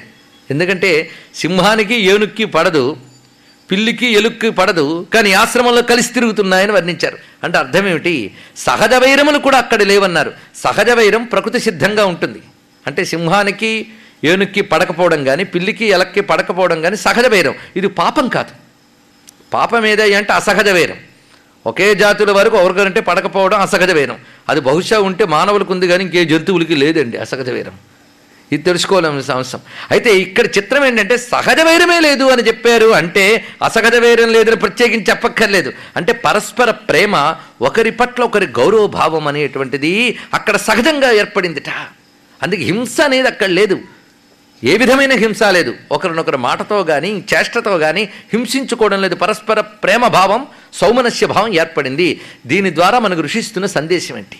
నేను కథ చెప్పకుండా వర్ణన దగ్గర ఆగుతున్నాను అనుకోవద్దు. మనం జీవితాన్ని ఏమన్వయించుకోవాలి? అంటే ఎన్ని నినాదాలు కూడా తీసుకురాని సమీక్షత తపస్సు తీసుకురాగలదు అని దీన్ని బట్టి తెలుస్తున్నది. ఒక సాత్వికమైన జీవన విధానాన్ని అనుసరించి జ్ఞానానికి ప్రాధాన్యాన్నిచ్చి ఎవరిని హింసించకుండా మనం సాధన చేయగలిగితే అటువంటి సాధనారూపమైన తపశ్శక్తి చేత ప్రాంతం ప్రభావితం అవుతుందండి అది తెలుసుకోవాలి. అందుకే మంచి భావాలు positive thoughts and positive deeds మంచి భావాలు మంచి ఆచరణలు ఎక్కడైతే ఉంటాయో వాటి ప్రభావం మొత్తం పరిసరాల్లో వ్యాపిస్తుంది. దీన్ని శక్తి తరంగాలు వైబ్రేషన్స్ అని అంటాం మనం ఇక్కడ. అందుకే సద్భావాలు కలిగిన వాడి నుంచి మంచి శక్తి తరంగాలు వస్తే స దానికి తగ్గట్టుగానే దుర్భావాలు కలిగిన వాడి నుంచి రావాల్సిన దుష్టశక్తి తరంగాలు అవి వస్తూ ఉంటాయి. అందుకే సత్పురుషుల సాంగత్యం అంటే అది. మొత్తం ఆ వాతావరణం అంతా ఆ విధంగా ఉన్నది అంటే అలాంటి దివ్యమైన తపోమయమైన భూముల్ని మనం విస్తరింపజేయగలిగితే అటువంటి సామరస్య వాతావరణాన్ని తిరిగి తీసుకురాగలం. అది ఇందులో మనకు సూచన. ఇది చూసి చాలా ఆనందపడ్డాడు మహానుభావుడు దుష్యంతుడు. అటు తర్వాత ఆయన ఆ ఆశ్రమం నుంచి కణ్వమహామును చూద్దాము అని చూస్తూ ఉంటే ఆశ్రమంలోంచి ఒక స్త్రీమూర్తి వెలికి వచ్చింది. ఆమెను చూశాడు. ఆ చూసిన వెంటనే కణ్వమహామును ఆశ్రమంలో లేరని తెలిసింది. అప్పుడు నువ్వెవరు? ఏ కారణం చేత ఇక్కడ ఉన్నావు అంటే నేను కన్వ మహాముని యొక్క కుమార్తెను. మహాముని తపోకార్య నిమిత్తమై అరణ్యానికి వెళ్ళారు. కొంతసేపట్లో ఆయన వస్తారు అని చెప్పిన తర్వాత ఆయనకి చిత్రంగా ఆ స్త్రీమూర్తిని చూస్తే ఆమె పట్ల ఒక ప్రీతిభావం కలిగిందిట. ఎటువంటి ప్రీతిభావం అంటే ఈమె నాకు భార్య అయితే బాగుండని ప్రీతిభావం కలిగిందిట. ఇక్కడ చాలా గొప్ప అంశం ఉన్నది ఈ అంశాన్ని తీసుకుని మన కాళిదాస మహాకవి అభిజ్ఞాన సాకత్వంలో చాలా గొప్ప గొప్ప వాక్యాలు రచించారు. అయితే కాళిదాస భావన గొప్పదే కానీ ఆ భావనకి ఆలంబన మాత్రం వ్యాస భారతమే. ఇందులో లేనిదా అని చెప్పలేదు. ఇక్కడ ఈమెను చూసిన వెంటనే ఆయన అనుకున్న మాటలు ఉంటాయి ఆశ్చర్యంగా ఉంటాయి. ఈమె అంటున్నది మహర్షి యొక్క కుమార్తెని అని అంటుంది. మహర్షి అంటే బ్రహ్మర్షి. బ్రహ్మర్షి యొక్క కుమార్తెను చూసి క్షత్రియపుత్రుణ్ణైన నాకు కోరిక కలగడం ఏమిటి ఇది చాలా ఆలోచన ఇలాంటి ఆలోచన ఇప్పుడు ఈ తరానికి అర్థం కూడా కాదండి. ఎందుకంటే కొన్నాళ్ళు పోతే అసలు భారతంలో ఏం చెప్తే అర్థమవుతుందని భయం కూడా కలుగుతుంది. కొన్ని కొన్ని అర్థం కావసలు అలాంటి తరాలు తయారైపోతున్నాయి. ఇదివరకు విలువలు తెలియట్లేదు. ఆశ్చర్యపోతాం మనం. అంత ఏవే అయిపోతున్నాం. ఇప్పటికే ఈ వాక్యం చెప్తే గ్రహించగలమా అని భయం పడుతోంది కానీ చెప్తే గ్రహించగలిగే వాళ్ళు ఇక్కడ ఉన్నారని ఇందాక నాకు ధైర్యం వచ్చింది. కనుక చెప్తున్నాను ఇక్కడ. చూడండి ఇందులో ఎంత అద్భుతమైన విషయమో. అసలు ఒక వస్తువుని కోరుకోవడం అన్నా ధర్మబద్ధంగా కోరుకోవాలట. ముందు కోరిక పుట్టాక ఇది ధర్మమా అధర్మమా అని చర్చ చేసి ఇది అధర్మ కోరిక అని విడిచిపెట్టి ఆ కోరికని త్యాగం చేస్తే వాడు గొప్పవాడు. ఇది అధర్మపు కోరిక కనుక కూడదు అని త్యాగం చేస్తే వాడు గొప్పవాడు. ఉదాహరణకి రావణాసురుడికి సీతామహాసాధ్యం మీద కోరిక కలిగింది. కోరిక కలిగింది అధర్మపు కోరిక. కానీ విచక్షణ ఉపయోగించి పరస్త్రీని వాంఛించరాదు అని వాడు విచక్షణ ఉపయోగించాడా? వాడు ధర్మశీలుడే. కానీ విచక్షణ ఉపయోగించకుండా ప్రవర్తించాడు కనుక అధర్మపురుడు అయ్యాడు శిక్ష పొందాడు. కనుక అధర్మపు కోరిక కలిగిన విచక్షణతో దాని నుంచి బయటకు వెళ్ళాలి. కానీ మహాత్ములకి అధర్మపు కోరిక కూడా కలగదుట. ఆశ్చర్యం అండి అది ఇక్కడ. అంటే ఈమె పరస్త్రీ అని తెలిసి కోరిక పుట్టడం కాదు. ఆమె పరస్త్రీ అని తెలియకపోయినా సహజంగా వాడు కోరిక పుట్టదు వాళ్ళ స్వభావంలోని గొప్పతనం అది. ఇలాంటి ఆలోచన మనకి ఆ పర్సనాలిటీ క్యారెక్టర్ అంటే ఏంటో తెలియాలండి. ఎందుకంటే సృష్టిలో సుఖపడ్డం ఎలాగో నేర్పుతున్న చదువులు మనకు తెలుసు కానీ క్యారెక్టర్ని ఎలా అభివృద్ధి చేసుకోవాలో చెప్తున్న చదువులు దురదృష్టవశాత్తు మనకు దూరం అయిపోతున్నాయి. అవునా లేదా చెప్పండి? క్యారెక్టర్ అది అన్నిటికంటే గొప్పది. అందుకే రామాయణంలో మాట ఉంటుంది. రావణాసురుడు అంత భీకరంగా మాట్లాడుతుంటే సీతాదేవి చాలా ధైర్యంగా సమాధానం చెప్పిందిట. రక్కసి మీది మీదిక్కని రాకుము కాకుము బూది ప్రోవుగా. ఎక్కడికట్లు వచ్చెదవు? నేనెవరన్ రఘురాజు కోడలన్? బిక్కమొగమ్ముతోడ కనిపించినదైనను దిక్కుమాలినట్లొక్క పతివ్రతామహిమయున్నది శాప సమర్థమిచ్చటన్ అన్నదిటండి చూడండి ఎటువంటి ప్రతికూల వాతావరణంలో ఉన్న సీతమ్మ వాడి రాజ్యంలో వాడి తోటలో వాడి రాక్షస స్త్రీల చేత బంధింపబడిన సీతమ్మ వాడితో ఇంత ధైర్యంగా అనగలిగింది వాడు భయపడి వెనక్కి తగ్గేట. బయటికి బింకం నటిస్తున్నాడు కానీ లోపలంతా పిరికి గొడ్డండి రావణాసురుడు అంత భయపడి వెనక్కి తగ్గాడు. ఎందువల్ల? ఎవరు చెప్పగలరు ఆన్సరు వాల్మీకి చెప్పాడండి ఒకటే. వృత్త సౌండీర్య గర్విత గొప్ప మాట చెప్పాడు. ఇది రామాయణంలో ఉండే రాణి ముత్యాలు. ఇవి జాతికి అందించాలండి. వృత్త సౌండీర్య గర్విత అంటే క్యారెక్టర్ వృత్తం అంటే క్యారెక్టర్ శీలము వల్ల వచ్చిన ధైర్యంతో మాట్లాడింది ఆ తల్లి. చూసారా ధైర్యం ఏది ఇస్తుంది? శీలం ఇస్తుంది సచ్చరిత్ర ఇస్తుంది ధర్మం ఇస్తుంది బలం. సంపదివ్వదు బలం గుర్తుపెట్టుకోండి. జనబలం ధనబలం కాదు ధైర్యాన్ని ఇచ్చేది ధర్మబలం ధైర్యాన్ని ఇచ్చింది అందుకు ఆ తల్లి అంత గట్టిగానది వెనక్కి తగ్గాడు. గెలిచిందా లేదా సీతమ్మ? చూడండి. ఇతో ధర్మస్థతో జయ. ఏమిటి చెప్తుంది రామాయణ భారతాలు మనకి? కనుక ధనం పోయినా జనం పోయినా బాధపడకు ధర్మం పోకుండా కాపాడుకో. ఇది చెప్పడం కోసం వచ్చిన రెండు మహాకావ్యాలే రామాయణ భారతాలు. ఇక్కడ కూడా క్యారెక్టర్ అనేది ఎంత అద్భుతంగా చూపిస్తున్నాడు చూడండి. ఆ దుష్యంతుని అనుకుంటాట ఈ ఈమెను చూస్తూ ఉంటే నాకు భార్య అయితే బాగుండని కోరిక ఎందుకు కలిగింది? ఇది నిజానికి క్షత్రియుణ్ణైన నాకు ఒక బ్రహ్మర్షి పుత్రిక ఎందుకు కలగరాదు. ఎన్ని ఆలోచనలండి ఇక్కడ చేస్తాడు. పైగా మరొక అద్భుతమైన మాట అంటాడు ఇక్కడ. ఏమనంటే నేను క్షత్రియుణ్ణి అయినప్పుడు క్షత్రియ కన్యని వివాహం ఆడాడి అంతేగాని బ్రహ్మర్షి యొక్క పుత్రికను వివాహం ఆడరాదు. అలాంటప్పుడు ఒక బ్రహ్మర్షి యొక్క పుత్రికని వివాహం ఆడాలని కోరిక నాకు ఎందుకు కలిగింది? తప్పన్నాడు. ఎందుకంటే ధర్మంలో ఒక ప్రధానమైనది ఏంటంటే స్వవర్ణ రక్షణ అనే ధర్మం ఒకటి ఉన్నది. ఇది ఈ రోజుల్లో చెప్తే ఆశ్చర్యపోతాం కానీ ఇది ఎంత సైంటిఫిక్కో పరిశోధన జరుగుతోంది. కొన్ని ఫలితాలు వస్తున్నాయి. ఆ ఫలితాలు వచ్చేటప్పటికి వ్యవస్థ మనం పోగొట్టుకుంటామేమో భయం నాకు. అందుకు ముందే చెప్తున్నాను. ఎందుకంటే సృష్టిలో ఒక వర్ణం గొప్ప ఒక వర్ణం తక్కువ ఎప్పుడు లేదు. అన్ని వర్ణములు గొప్పవే. అందుకే అన్ని వర్ణములు ఒకే విరాట్ పురుషుని యొక్క శరీరంలో భావించింది వేదం. అందుకే సర్వవర్ణములు గొప్పవే. కనుక ఒక్కొక్క వర్ణం వల్ల పరమాత్మ తన శక్తిని ప్రకటిస్తున్నాడు. కనుక సర్వవర్ణములు భగవాన్ యొక్క స్వరూపములే. కనుక ప్రతి వర్ణము గౌరవనీయమైనదే పూజ్యమైనదే. ఇది తెలుసుకోవాల్సింది అసలైన వైదిక సంస్కృతి. సర్వవర్ణ సమప్రాధాన్యం ఉన్నది. ఎవరి ధర్మం ఎవరి కర్మ వారు పాటిస్తూ సమాజానికి వారి వంతు అయిన పరిధానం చేయగలిగినప్పుడు ప్రతి వర్ణము పూజ్యమే.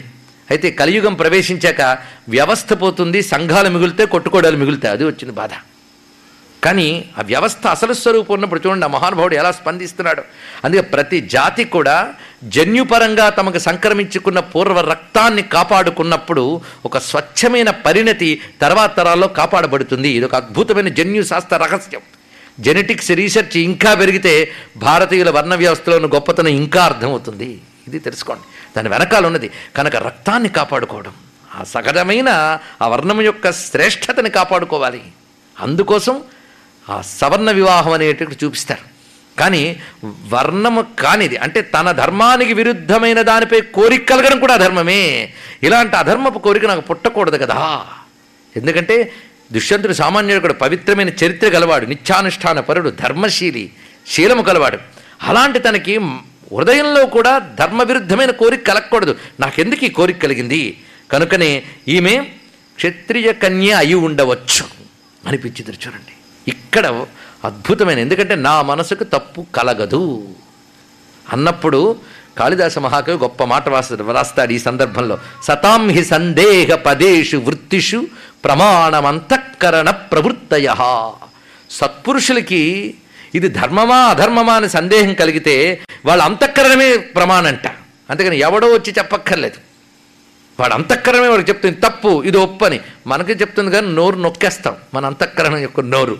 కానీ సత్పురుషులు నోరు నొక్కరు వింటారు జాగ్రత్తగా. వారి అంతఃకరణం వారికి చెప్తుంది. అందుకు హనుమంతుడు సీతాన్వేషణకి వెళ్ళినప్పుడు రకరకాల స్త్రీలను చూసినప్పుడు ఇలాంటి స్త్రీలను నేను చూసేనే పరస్త్రీలను చూడరాదే ఇలా చూశాను తప్పు కదా అనుకుంటాట కానీ వెంటనే ఆయన అంతఃకరణానికి చెప్తుంది నువ్వు తప్పుడు దృష్టితో చూడలేదు చూశాక తప్పుడు భావము కలగలేదు. చూడండి ఇక్కడ. తప్పుడు దృష్టితో చూడలేదు చూసిన తర్వాత తప్పుడు భావము కలగలేదు. నీ ఎందు ధర్మం చెదరకుండా ఉన్నది. ఒక స్త్రీని స్త్రీల సమూహం మధ్యలో వెతకాలి కనుకనే నువ్వు ఈ స్త్రీలను చూడవలసి వచ్చిందే తప్ప నీ తప్పు కాదయ్యా అని ఆయన అంతఃకరణమే చెప్పింది. రే చూసారా అంతేగాని రాముడి దగ్గరికి వెళ్ళి నాకు డౌట్ నేను తప్పు చేశానంటావని అడగాల్సిన పని లేదు ఆయనకి. ఎందుకంటే సత్పురుషులు. సరిగ్గా ఇది గుర్తొస్తాయి చూడండి. భారతం చెప్తూ రామాయణంలోకి వెళ్తారంటే నన్నేం చేయమంటారు? అంటే దీన్ని బట్టి రామాయణమేనా భారతమేనా? ధర్మం మాత్రం ఒక్కటే అని చెప్పడం కోసమే రెండు కలుస్తూ ఉంటాయి. అందుకే మన వాళ్ళు రామకృష్ణ అనుకుని బతకరా అన్నారు. అంటే రామాయణ భారత భాగవతాలు చదువుకు జీవించరా అని అర్థం. అందుకని రామకృష్ణను భజన చేయమని కాదు అక్కడ అర్థం. వాళ్ళిద్దరి చరిత్రలు చెప్పిన మూడు గ్రంథాలు చదువుకో. ఇది అర్థం. ఇప్పుడు మనం పరిశీలిద్దాం. మహానుభావుడు అనుకుంటున్నట్ట. వెంటనే ప్రశ్నించాడు. పైగా ఈమెని చూస్తూ ఉంటేనే ఈమె దివ్యమైనటువంటి భవనాల్లో ఉండవలసిన రాజకన్యని నాకు అనిపిస్తున్నది. ఇప్పుడు ఈ ఏదైనా నాకు నాకెందుకు కలిగినది? అని చింతన చేస్తూ అప్పుడు ఈమెను అడిగట్ట అడిగితే నువ్వెవరవి? అని పుట్టి గురించి అడిగితే ఆ తల్లి తన యొక్క చరిత్ర చెప్పినది. నేను క్షత్రియ కన్యని. అంతేగాని నేను వీరి చేత పెంచబడిన దాన్నే కానీ వీరికి కలిగిన దాన్ని కాను అని తన చరిత్రని చెప్పింది. రాజర్షి అయిన వాడు సుక్షత్రియుడైనటువంటి విశ్వామిత్రుని యొక్క కుమార్తెను నేను దేవతా స్త్రీ అయినటువంటి మేనకకి విశ్వామిత్రుని కలిగిన సంతానం. ఇంకా ఆ నేపథ్యం అంతా నేను చెప్పనవసరం లేదు. ఇప్పుడు మనం ప్రధానంగా దుష్యంతుడు శకుంతల వృత్తాంతమే చెప్పుకుంటూ ఉన్నాం గనక. అయితే ఇక్కడ ఒక విషయం. ఆమె ఒక దేవకన్య. తర్వాత విశ్వామిత్రుడు తపస్సులో ఉన్నటువంటి వాడు తిరిగి పశ్చాత్తప్తుడై తనని తాను నిగ్రహించుకుని తాను తపస్సుకు వెళ్ళాడు. అక్కడ ఆ పసికూన అలా ఉన్నది. మేనకా దుష్యంతులు మేనక విశ్వామిత్రుడికి కలిగిన పసికూన అక్కడ ఉన్నది. ఆమెను కొన్ని పక్షులు పెంచేయటండి అక్కడ. ఆ పెంచిన పక్షులు కన్వమహామున ఆ చోటుకు వెళ్ళినప్పుట ఆ పక్షులు ఆయన పాదాలకి నమస్కారం చేసి ఈ పిల్లల్ని ఈ పిల్లని నువ్వు పెంచవా? అని అడుగుతాయిటండి. ఈ మాట భారతంలో ఉన్నది. అదే అక్కడ పడున్నామని తీసుకొచ్చి పెంచలేదేనా? పక్షులు మేము ఇంతకాలం ఈమెను కాపాడాం. ఏ దుష్టమృగముల నోటికి చెందకుండా కాపాడం నువ్వు రక్షించుకో అని అడిగేట. ఈ మాట మనకి కనిపిస్తుంది భారతంలో. అంటే దీని అంశం ఏమిటి? ఇక్కడ ఒక మాట ఉన్నది. పశుపక్షుల యొక్క ఇంగితములు తెలుసుకునే విద్య ఒకటి ఉందిటండి మనకి. ఆ విద్యలు కూడా మనకున్న విద్యలో ఒకటి. చాందోగ్యోపనిషత్తులో నారదుడు సనత్కుమారుడు కలిసినప్పుడు సనత్కుమారుడు నువ్వేమేమి చదివావు అంటే ఏమేమి చదివాడు చెప్తాడు. బహుశా మీకు వీలైతే అక్కడ చెక్ చేయండి. భారతీయ ప్రాచీన విద్యలని లిస్ట్ ఉంటుంది అక్కడ. అందులో ఒకటి పశుపక్షి ఇంగిత విద్య. వాటి యొక్క ధ్వనులు బట్టి ప్రవర్తన బట్టి వాటి హృదయాన్ని తెలుసుకోగలిగిన విద్య. అవి అరణ్య జీవులైనటువంటి ఋషులకి స్పష్టంగా తెలుసుట. అందుకే వాళ్ళు వాటి నుంచి కూడా కాపాడబడుతూ వాటితో కలిసి సహజీవనం చేయగలిగారు వాళ్ళు. ఇది గ్రహించవాలి. అందుకే వారికి ఒకరికొరకు మైత్రి ఉంటుంది అక్కడ. ఉంది కనుకనే అడవుల్లో వాళ్ళు అంతకాలం హాయిగా ఉండగలిగారు. మనమా ముందు అక్కడ వెళ్తే ఉన్న జంతువులన్నీ నాశనం చేసి చెట్లని తెగ నరికి అప్పుడు కాలనీలు డెవలప్ చేస్తాం. కదా? కానీ ఋషులు ఏం చేస్తారో తెలుసా? వేటిని హింసించకుండా వాటిని వాటితో కలుపుకుని ఎలా బ్రతకాలో వాళ్ళకి తెలుసు. ఇది కూడా భారత జాతి ప్రపంచానికి చూపించిన గొప్ప ఆదర్శం అని రవీంద్రనాథ్ ఠాగూర్ భారతదేశం గొప్పతనం గురించి చెప్తాడు. ఇది ఇక్కడ. హార్మోనీ విత్ నేచర్ ప్రకృతితో ఎలా కలిసి బ్రతకాలి? ఇది తెలియగలిగితే ఏ జంతువుని హింసించకుండానే దానితో ఉండవచ్చు. రమణుల వారు ఆ విధంగానే కోతిని దగ్గర కూర్చోబెట్టుకుని తిండి పెడుతూ తాను తినేవారట మనం కోతి దగ్గరికి వస్తేనే పరిగెడతాం లోపలికి. ఎటు అది గ్రహించగలగాలి ఆ మైత్రి ఋషులు సాధించగలిగారు. అలా హార్మోనీ విత్ నేచర్ అని రవీంద్రనాథ్ ఠాగూర్ ఈ దేశం గురించి చెప్పిన ఆదర్శంలో ఆయన ఉటంకించిన వైనాలు ఇవి. ఎందుకంటే ఆనాటి దుష్యంతుడు దుష్యంతుడు శకుంతల చరిత్ర ఎందరినో ప్రభావితం చేసిందండి. రవీంద్రనాథ్ ఠాగూర్ కూడా కాళిదాస మహాకవి దుష్యంతుడు శకుంతల చరిత్ర నుంచే ఈ మాటను చెప్పాడు. అందుకు నేను ఇక్కడ గ్రహించవలసిన అంశాన్ని కూడా చూపిస్తున్నాను అటు తర్వాత ఆమె చెప్పినటువంటి ఆ చరిత్ర ప్రకారంగా కణ్వ మహాముని ఈమెని కాచేట ఎలాగంటే ఇంతవరకు కాపాడింది ఈ శకుంతములే అంటే పక్షులు. కనుక పక్షుల చేత శకుంతముల చేత కాపాడబడింది గనక ఈమెకు శకుంతల అని పేరు పెట్టాడు ఆయన. పెట్టి పెంచాడు కుమార్తెగా పెంచాడు. ఇది. అప్పుడు ఈయన అంటాడు ఏమనంటే నిన్ను నేను వివాహం చేసుకోవాలనుకుంటున్నాను. పైగా శాస్త్ర సమ్మతముగా ఇది చాలా చక్కటి మాట అన్నాడు ఇక్కడ. శాస్త్రసమ్మతముగా వివాహం చేయదలుచుకున్నాను. ఎందుకంటే వివాహములు బహువిధములుగా ఉంటాయి. ముఖ్యంగా ఎనిమిది రకాల వివాహాలు శాస్త్రసమ్మతమైనవి. బ్రాహ్మము దైవము ఆర్షము ప్రాజాపత్యము రాక్షసము ఆసురము గాంధర్వము పైశాచము అని చెప్పబడతాయి.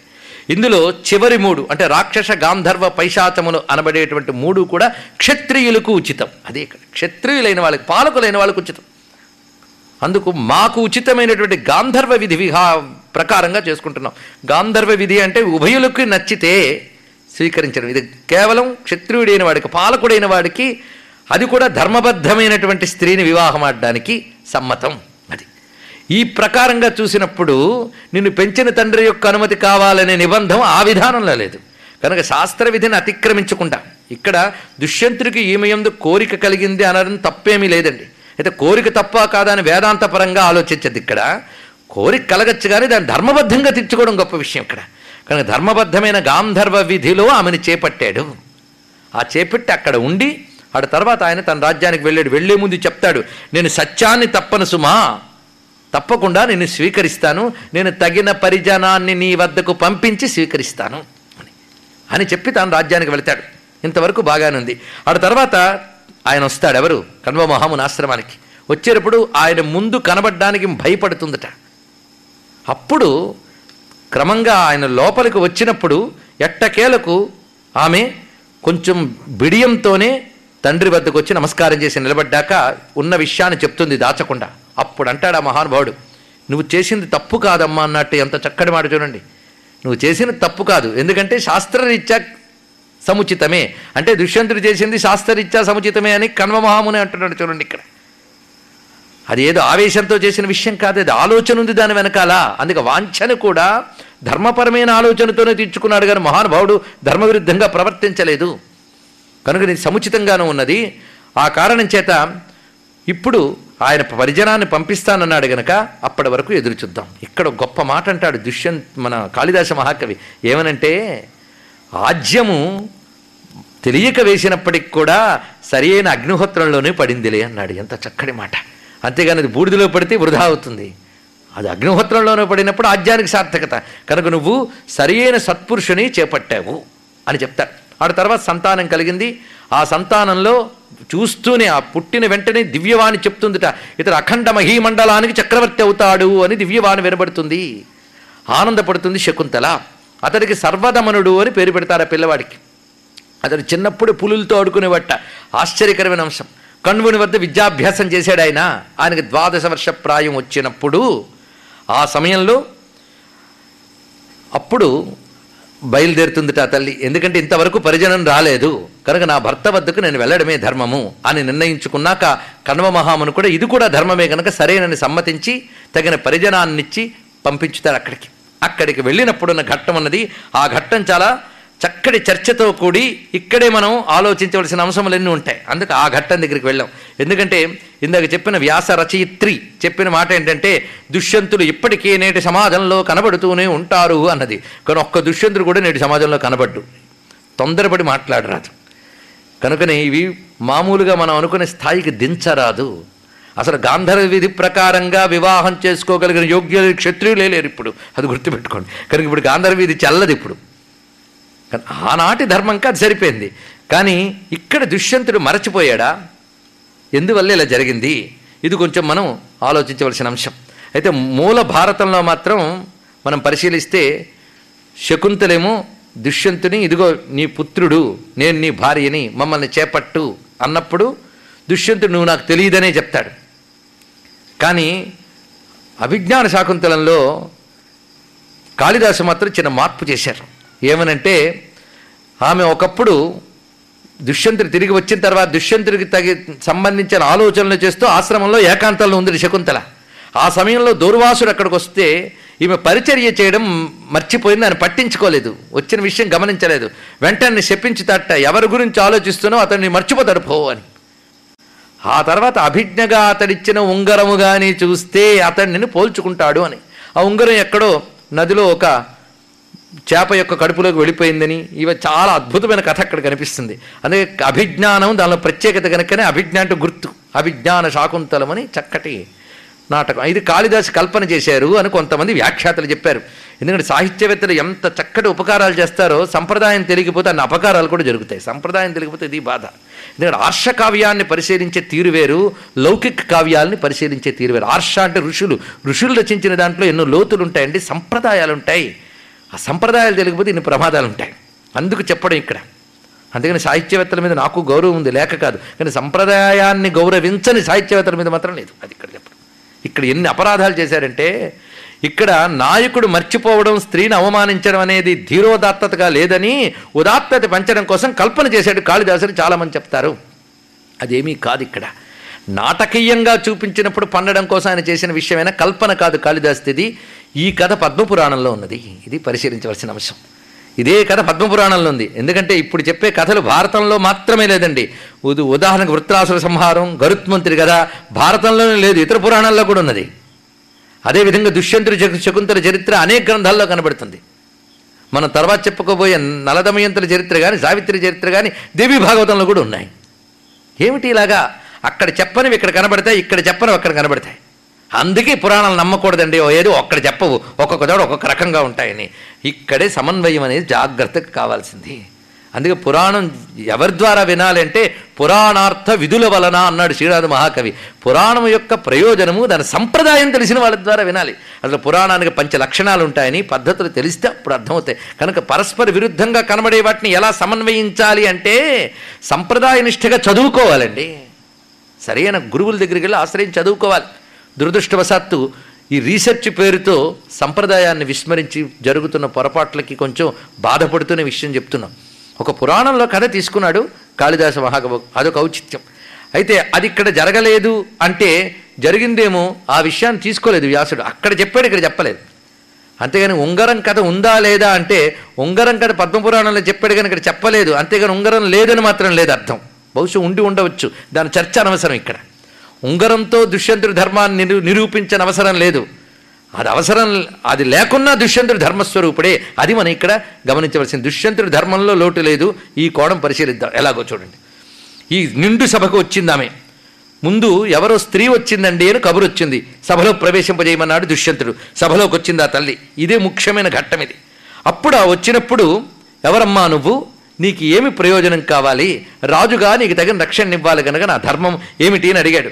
అడిగితే ఏమిటి? ఏల ఎరుకలేని ఇతరులు ఎట్ల నీ వెలుగుబనచ్చు ఏమి ఎరగనట్టు మాట్లాడుతున్నా నన్ను పోల్చలేదా? నీ భార్య నీ నన్ను వివాహమాడో? మనకు కలిగిన పుత్రుడితడు అని చెప్తే ఏ నెరుగ నిన్ను ఎక్కడి దానవు? మిన్నకయ అనుచితంబులు పలుకంగా అనేలా అరుగుము. అంబురహాననా? ఎందుండి వచ్చి అందులకు పడి నువ్వెవరో నాకు తెలియదు ఎక్కడి నుంచి వచ్చావు అక్కడికి వెళ్ళిపో అన్నట్ట. అంతే. ఎందుకంటే ఆ రోజుల్లో కూడా స్త్రీ పట్ల ప్రవర్తన ఎలా ఉండేది? కఠినంగా ప్రవర్తించరాదు. తోలనాడరాదు ఇవన్నీ ఉండేవి. అందుకే ఎంత మృదువుగానే మాట్లాడాడు అతను. అప్పుడు ఆమె ఆశ్చర్యపోయిందిట. ఆశ్చర్యపోయి కన్నీటితో చూసిందిట. కానీ నన్నయ్య గారైతే కన్నీటితో చూసిందని జాలిగా చూపించారు కానీ వ్యాసుడి దగ్గరికి వెళ్ళాలండి. ఇలాంటి ఘట్టాలు వచ్చినప్పటికీ ఇక్కడ విస్తారంగా ఉంటుంది వ్యాస భారతంలో. దాన్ని సంక్షిప్తం చేశారు నన్నయ్య గారు. రెండూ తీసుకుందాం మనం. ఆమెకు ఎంత కోపం వస్తుందో ఇక్కడ వర్ణించారు. ఎర్రబడతాయట కన్నులు. కానీ తనకి కోపం వస్తే తన తపస్సు యొక్క శక్తి చేత అతడి తేజస్సు తగ్గుతుందని తపస్సుతో కోపాన్ని అణచుకుంది అన్నాడు. ఇది ఆలోచించవలసిన అవసరం. అంటే ఎంత ఉదాత్తంగా చిత్రించాడు శకుంతల యొక్క పాత్రను చూడండి. ఆమెకు మహాకోపం వచ్చిందిట. ఆమె తక్కువ మనిషి కాదండి తాపస్వి ఆమె తపస్విని. ఆ మహాతపస్విని ఎందుకంటే ధర్మానికి కట్టుబడి అనుష్ఠానం చేయడమే తపస్సు అండి. ఆవిడ తపశ్శక్తి ఆవిడలో ఉన్నది. ఆ కోపంతో చూసిందా? ఎందుకంటే ఇక్కడ దుష్యంతుడి వైపు ఈమె కోపంగా చూస్తే అబద్ధం అనే దోషం అతని దగ్గర ఉన్నది. ఈమె దగ్గర తపస్సు అనే శక్తి ఉంది కనుక కోపానికి ఎంతైనా ప్రభావం ఉంటుంది. కానీ తన కోపాన్ని తన తపస్సుతో నిగ్రహించుకుంది ఆ తల్లి. ఈ మాట చెప్పడంలోనే శకుంతల యొక్క పాత్రను ఎంత ఉదాత్తంగా చిత్రిస్తున్నాడు చూడండి ఇక్కడ. అంటే స్త్రీ పాత్రలు భారతంలో ఎంత ఉదాత్తంగా ఉన్నాయనేది ఒక పెద్ద పరిశోధన.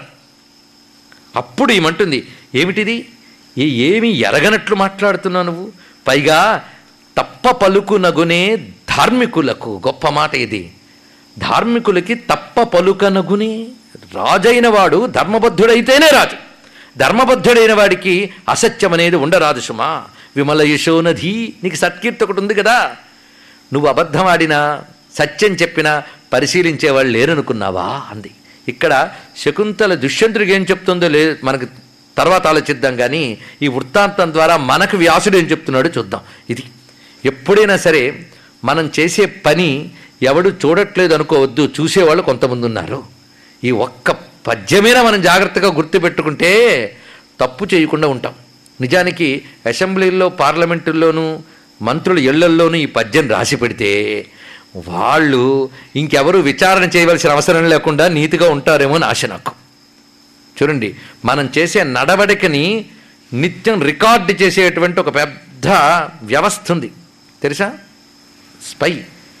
ఎవడు చూడట్లేదు అనుకుంటా వీళ్ళు మొత్తం చక్కటి సౌండ్ రికార్డింగు తర్వాత ఫోటోగ్రఫీ వీడియోగ్రఫీ అన్నీ తీసి పెట్టేస్తారట వీళ్ళు.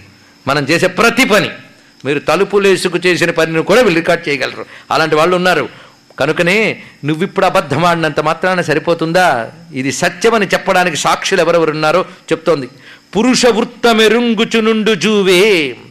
పురుషుడు చేసే ప్రతి పనిని పరిశీలించే వాళ్ళు ఎవరంటే వేదములును పంచభూతములు ధర్మువు సంధ్యలు అంతరాత్మయున్ యముడు చంద్రసూర్యులును అహంబును రాత్రియు అన్మహాపదార్థములివి ఉండగా నరుడు తక్కును నెర్చిన తన్ను మృత్యులన్ ఏమి పద్యం అండి ఇది? మనిషి చేసే ప్రతి దానిని పురుష వృత్తము అంటే మనుషుడు చేసే పని. మనుషుడు చేసే ప్రతి పనిని పరిశీలించేవి ఏంటంటే వేదములు పరిశీలిస్తుంటాయి. పంచభూతములు పరిశీలిస్తాయి సరే వేదాల మీద నమ్మకం ఉన్నా లేకపోయినా పంచభూతాల మీద నమ్మకం ఉంది కదా? పంచభూతాలు పరిశీలిస్తుంటాయట. పంచభూతాలు తెలియకుండా ఎవడైనా పనిచేయగలడే చెప్పండి ఇక్కడ? పంచభూతాలు నువ్వు చేసేదాన్ని గమనిస్తూ ఉంటాయి ఇది ఒకటి తెలుసుకో. దాని తర్వాత ధర్మదేవత గమనిస్తూ ఉంటుంది నువ్వు చేసిన ధర్మమా ధర్మమా? అంతేకాదు సంధ్యలు గమనిస్తాయి. ఉభయ సంధ్యలు గమనిస్తాయి. అంతెందుకు? అంతరాత్మ గమనిస్తుంది. నీ మనస్సుకు అధిదేవత ఉన్నది. అధిదేవత కూడా నీ మనస్సులో చెడ్డ ఆలోచన కలిగిన ఓరి ఇంత పని చేస్తావా? నీకు నా వల్ల శక్తి ఇస్తే దాన్ని దుర్వినియోగం చేసుకుంటావా అని లోపల అధిదేవత గమనిస్తుందట. మన ఇంద్రియాలకి అధిదేవతలు ఉంటారు మనస్సుకి అధిదేవత ఉంటుంది. మన ఇంద్రియాలతో మనస్సుతో తప్పుడు పనులు చేస్తే అధిదేవతలు గుర్తుపెట్టుకుని రికార్డ్ చేసుకుంటారు గుర్తుపెట్టుకోండి. కానీ ఎవడు చూసినా చూడకపోయినా మన మనస్సులోని వాడే రికార్డ్ చేసి పెడతాట అందుకు యముడి దగ్గరికి వెళ్ళి అబద్ధం ఆడితే ముందు మీ మనస్సే వచ్చి సాక్షి చెప్తుంది వీడు తప్పు చెప్తున్నాడని. ఇది గుర్తుపెట్టుకోండి ఇవి చాలా సూక్ష్మమైన అంశములు అందుకే తర్వాత చంద్ర సూర్యులను వీళ్ళు గమనించుతూ ఉంటారు. యముడును వీడొకడున్నాడు. ఆ ఎవడ చూడొచ్చారండి ఒకడ అంటాడు ఒక ఆయన. యముడిని యమదూతల్ని ఎప్పటి నుంచి చూడాలని స- సరదా పడద్దు. వాడు తీసుకెళ్ళే టైంకి కనబడతారు దూతలు. మేము కనబడ్డామని అటెండెన్స్ వేసుకోవాల్సిన అవసరం వాళ్ళకి లేదు. పోయేటప్పుడు మాకు కనబడ్డాడని చెప్పడానికి పోయేవాడు తిరిగి రాడు. కానీ ఉన్నప్పుడే తెలుసుకుని జాగ్రత్త పడాలి. యముడు అనగానే మనకి గోళాలీల సినిమాలు గుర్తొస్తాయి కానీ అసలు యముడు అంటే ఏమిటి తెలుసుకోండి. యమ అంటే రెగ్యులేటర్ రెగ్యులేటింగ్ ఎనర్జీ అన్నమాట. సృష్టిలో ఒక రెగ్యులేటర్ ఉండాలి. యమ అంటే నిగ్రహము యమ నియమ అని వినుంటారు కదా? అసలు యోగంలో కూడా మొట్టమొదటి పేరు ఇదేనండి. అంతే కదా యమం. కానీ యముడు సృష్టిలో ధర్మము అధర్మము రెగ్యులేట్ చేసేవాడు వీడు యముడు. ఇది ఈశ్వర శక్తి. దేవతలంటే ఎవరో కాదు విశ్వాన్ని నడిపే పరమేశ్వరుని యొక్క శక్తులు. ఒకే పరమేశ్వరుడు ఉన్నాడు రకరకాల శక్తులతో నడుపుతున్నాడు వాళ్ళందరినీ మనం దేవతలు అంటున్నాం. ఇది తెలుసుకోవాలి. ఒక్క నేనే కంటితో చూస్తా చెవితో వింటా నోటితో అంట. అప్పుడు మూడు పనులు చేశాను ఒక్క నేనే. అవునా లేదా? కానీ ఈ మూడు పనులు ఒక్క ఇంద్రియంతో చేయలేను ఒక్క నేను చేసిన.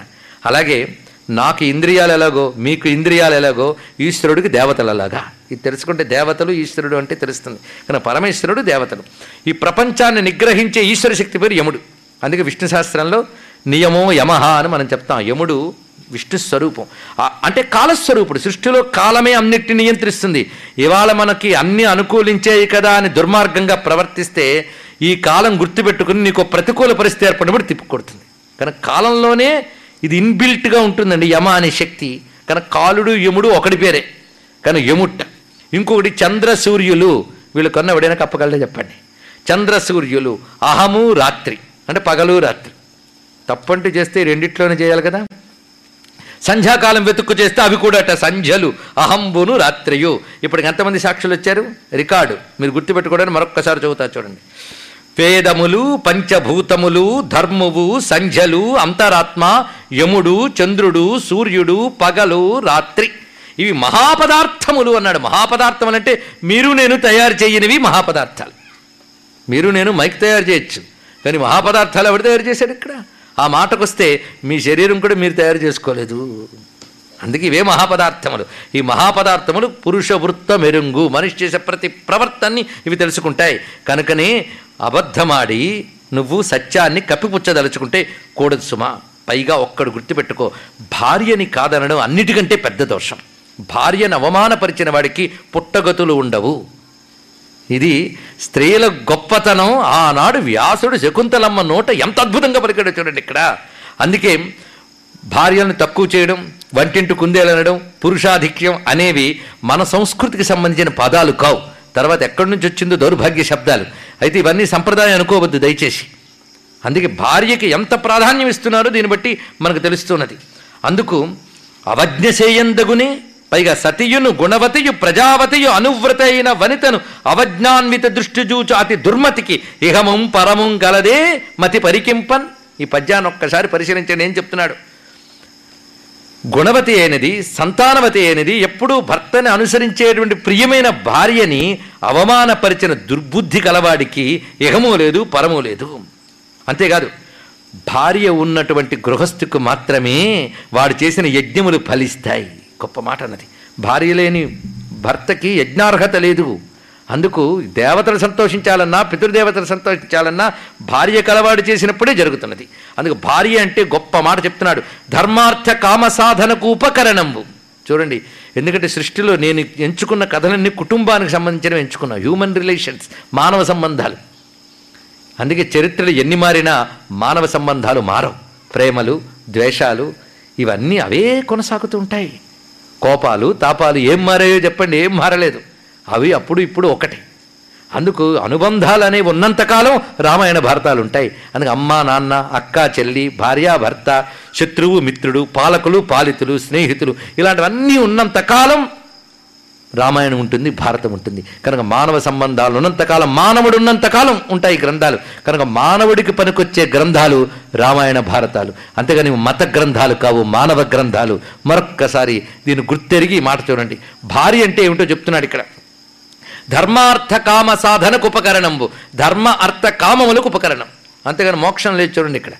కొంతమంది పాపం వివాహంలో కూడా ధర్మేచ నాతిచరామి అర్థేచ నాతిచరామి కామేచ నాతిచరామి ఉంటుంది. మోక్షేచ నాతిచరామి లేదు. సినిమా పెళ్ళిళ్ళలో ఉంటాయి ఇవి ఈ మంత్రాలు. నిజమైన పెళ్ళిళ్ళు లేవు. ఎక్కడి నుంచి తెచ్చిపెట్టారో తెలియదు మోక్షం వ్యక్తిగత జీవుడికి సంబంధించింది. ధర్మార్థ కామాలు వ్యవహారానికి సంబంధించినవి. కానీ ధర్మార్థ కామాల్లో భార్యని విడిచిపెట్టి అర్థకామ సంపాదన చెయ్యరాదు. ఇది మహాదోషం. అందుకే ధర్మార్థ కామాలు భార్యతోనే ఉంటాయి.